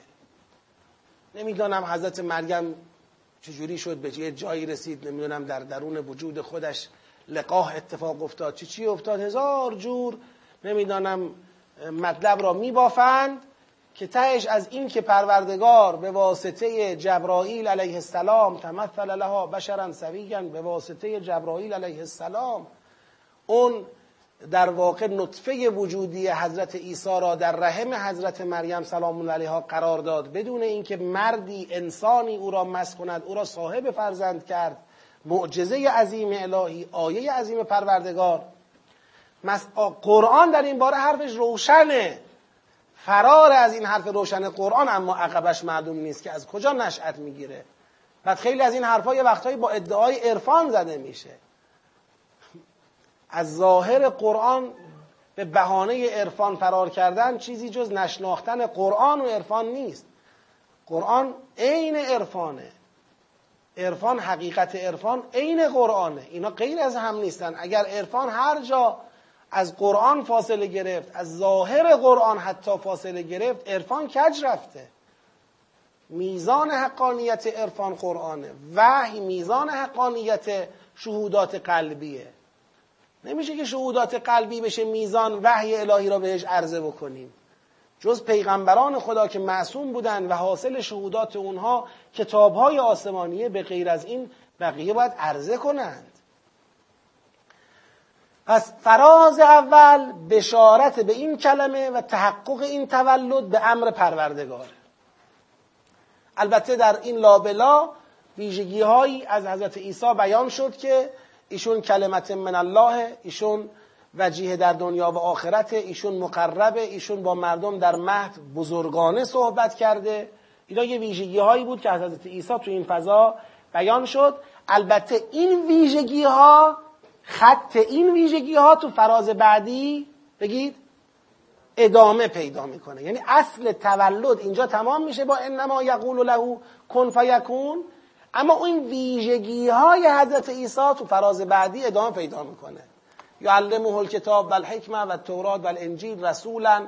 و این ویژگی های مربوط به رسالت حضرت. پس یکی تولد حضرت فراز بعدیش چیه؟ رسالت حضرت. ویژگی های مربوط به حوزه رسالت حضرت هست. ایشون رسول بوده چه معجزاتی داشته چه مأموریتی داشته. رسول بوده معجزاتش اینجا ذکر میشه. که ویژگی هاش کتاب حکمت تورات انجیل و معجزاتش اخلق لکم من الطین انفخ فیه نمی‌دونم ابره الاکمه و الابرس احی الموتا و رسالتش اصلاح شریعت. انبئکم به ما تأکلون ما تدخرون مصدق تورات بودن حلال کردن حرام ها و اینکه مردم را به تقوا و اطاعت و خداپرستی کشیدن. یعنی رسالت حضرت عیسی این بود که مردم و مخاطبان خود را بکشه به سرات مستقیم خداپرستی. پس تولد حضرت عیسی به اراده خدا. رسالت حضرت عیسی در جهت دعوت مردم به سرات مستقیم خداپرستی. سومین مقطع و فراز توی این سیاق اون فراز پایانی عکس عملی که در مقابل عیسی علیه السلام نشون داده شد. که عیسی علیه السلام احساس کرد که اینا کفر میورزند منتهی شد چی؟ منتهی به سفارایی شد. لشکر کشی شد. من انصاری الله شد. یعنی رویارویی حضرت عیسی. با این مخاطبانی که رسالت او را قبول نکردند. و اینکه این رویارویی به چی ختم شد؟ به مکر الهی در دو چیز مکر خدا تبلور یافت. مکر و مکر الله در دو چیز. یک حضرت عیسی را نزد خود بالا برد. دو تابعان حضرت عیسی را تا روز قیامت بر منکران و کافران حضرت عیسی چه کرد؟ برتری و تفوق داد. که اینا رو بحثاشو در دور اول مفصل انجام دادیم. اونایی که فراموش کردن باید مراجعه بکنن که اون دور اول چه بحثایی گفته شده تو این آیات. پس سه تا مقطع شد. بعد خدا فرمود ذالک نتلوه علیک من الآیات و ذکر الحکیم که فراز پایانی و جنبندیه. این سه تا فراز را من یک بار دیگه مرور می‌کنم.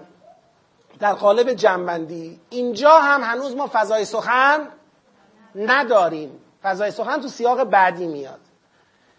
یادآوری سه تا چیزه. یک تولد اعجازین کلمت الله حضرت عیسی علیه السلام از حضرت مریم سلام الله علیها. این همونی که ختم شد به اذا قضا امرا فانما یقول له کن فیکون دو رسالت الهی آن حضرت در دعوت توراتی ها مصدقا لما بین یدی من التورات.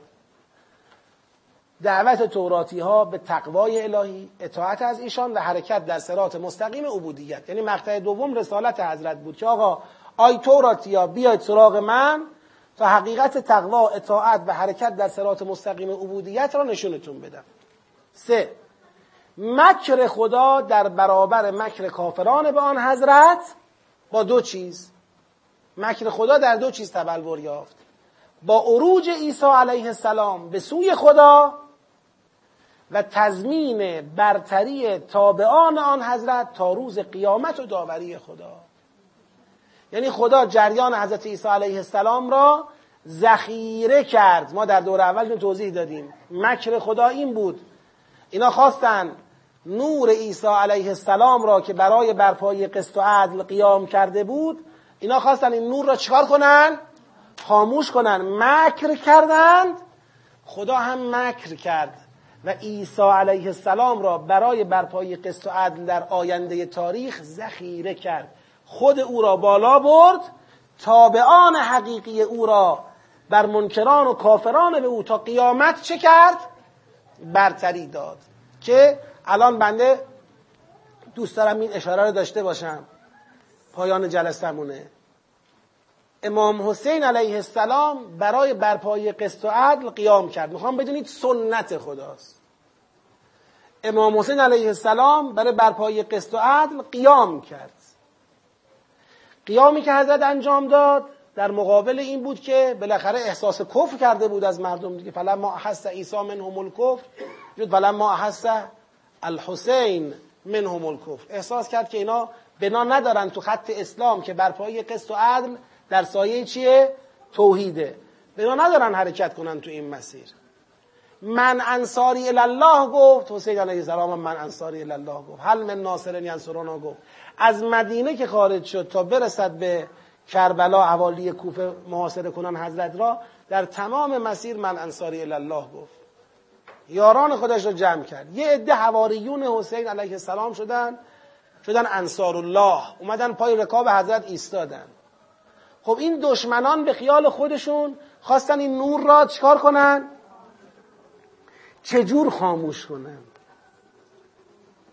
ببینید هر کار که فکر می‌کردن می‌شد بکنی نور حسین علیه السلام را خاموش کنن کردن. هر کار که احتمال می‌دادن بشود. یکیش این بود که قلع و قمع کنن. حتی احساس خودشون رو در اراده خاموش کردن نور خدا با اون اراده شیطانی بر بالاخره رفتاری که با سرهای متحر شهدا شد رفتاری که با پیکرهای متحر شد رفتاری که با پیکر متحر سید الشهدا علیه السلام شد. این اراده رو اینجا هم نشون دادن. یعنی نمی‌تونستن جلوی خودشون رو بگیرن.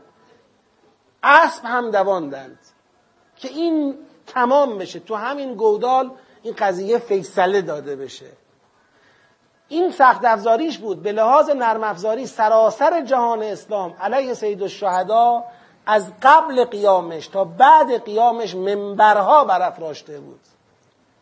بعضی از بزرگان گفتن بیش از سه هزار منبر و تریبون در جهان اسلام علیه امام حسین صحبت می‌کرد. بیش از سه هزار منبر و تریبون. شوخی نیست. افکار عمومی را طوری توجیه کرده بودند که همون مردمانی که دعوت کرده بودن حاضر نشدن برن کمک کنن. و بعضی رفتن و مشارکت در قتل کردند حالا شام بماند حالا مدینه و مکه بماند. کسی با سید الشهدا نبود. بعدم اون زن و بچه باقی مانده را دست بسته به حالت اسیر به حالت اسرای کفار رو اسب و شطور بی جهاز با پای پیاده تو کوچه و خیابان کشیدن منزل به منزل با پاهای آبل بسته بردن. هر جا می‌رفتن تبل پیروزی می‌زدن که ما اینا رو کشتیم کسانی را که علیه اسلام و حکومت یک پارچه مسلمین خروج کرده بودن کشتیم. بقایاشون هم اسیر کردیم اینان. با افتخار سرها رو میبردن تو شهر میگردوندن که ما اینا رو نابود کردیم. تبل می‌زدن دهل می‌زدن هل هله می‌کردن پایکوبی می‌کردن نقل و شیرینی پخش می‌کردن. تبرکت بهی بنو امیه. به هم تبریک می‌گفتن. این پیروزی بزرگ را. ببینید برای خاموش کردن این نور چیزی کم نذاشتن. کاری نبود بتونن انجام بدن و نکرده باشن. اما خدا هم و مکرو بگید و مکر الله. و الله خیر الماکرین. خدا بهتر مکر می‌کنه. خدا ذخیره کرد. حالا حضرت عیسی را رافع و کعله و متحر و کمین الذین کفرو سید الشهدا را جور دیگر توفی کرد. طوری ذخیره کرد سید الشهدا را برای برپایی قسط که مثلش در عالم نبوده و نیست و نخواهد بود تا ظهور امام زمان. اینطور ذخیره کرد. به یک سرمایه‌ای بدل کرد این شخصیت بزرگ تاریخ را که این سرمایه برای برپایی قسط و عدل نظیر و مانند نداره. مثل و مانند نداره. خودش را و یارانش را. و تابعان حقیقی حسین علیه السلام را تا قیامت تفوق داد. نگاه کنید امروز دنیا را نگاه کنید. این عزت و عظمت حسین و تابعان حسین رو در دنیا امروز نگاه کنید. زنده نگه داشت. این ذخیره سازیه. یعنی آنچه که خدا تو قرآن برای حضرت عیسی علیه السلام بیان کرده از سنت مکر در مقابل مکر کافران در جایی که قیام انجام شد. من انصاری الله را پیغمبر خدا سر داد.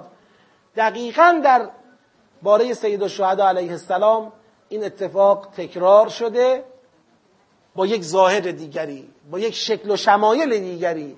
ولی همون اتفاق تکرار شده. لذا شما امروز در دنیا به غیر از امام زمان علیه السلام که مستثنا از این کلام بنده است احدی را زنده تر از حسین علیه السلام نمی‌بینید.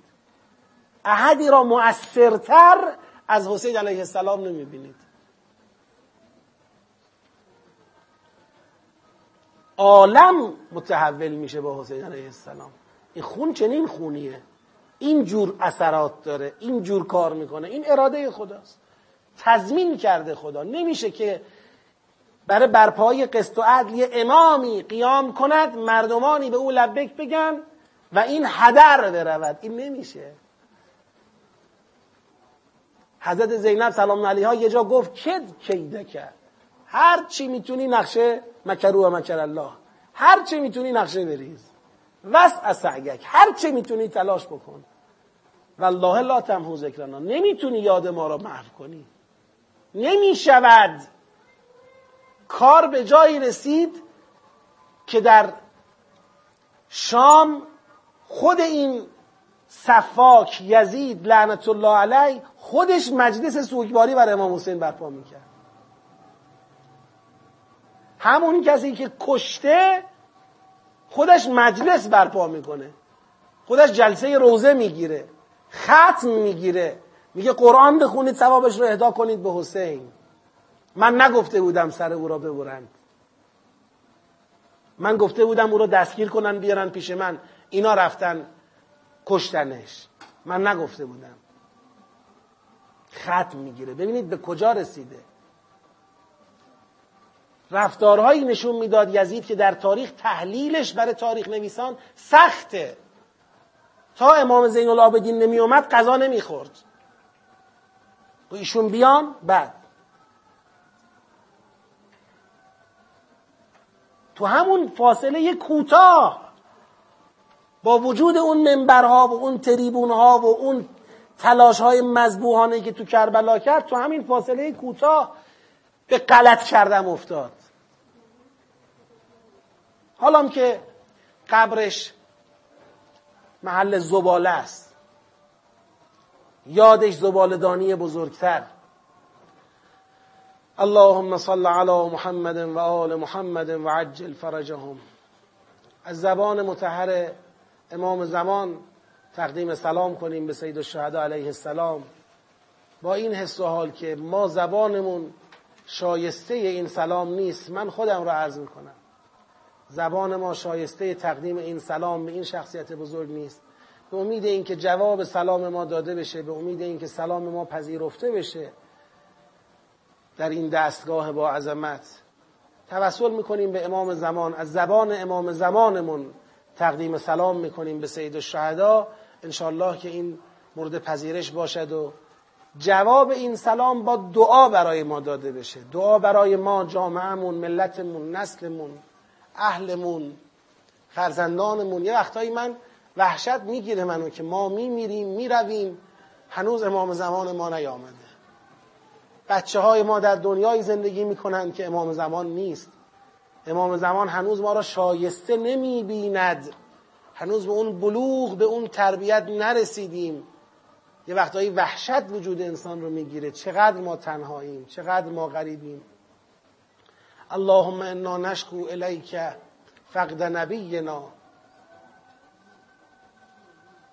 غیبت ولینا و کسرت عدونا و قلت عددنا.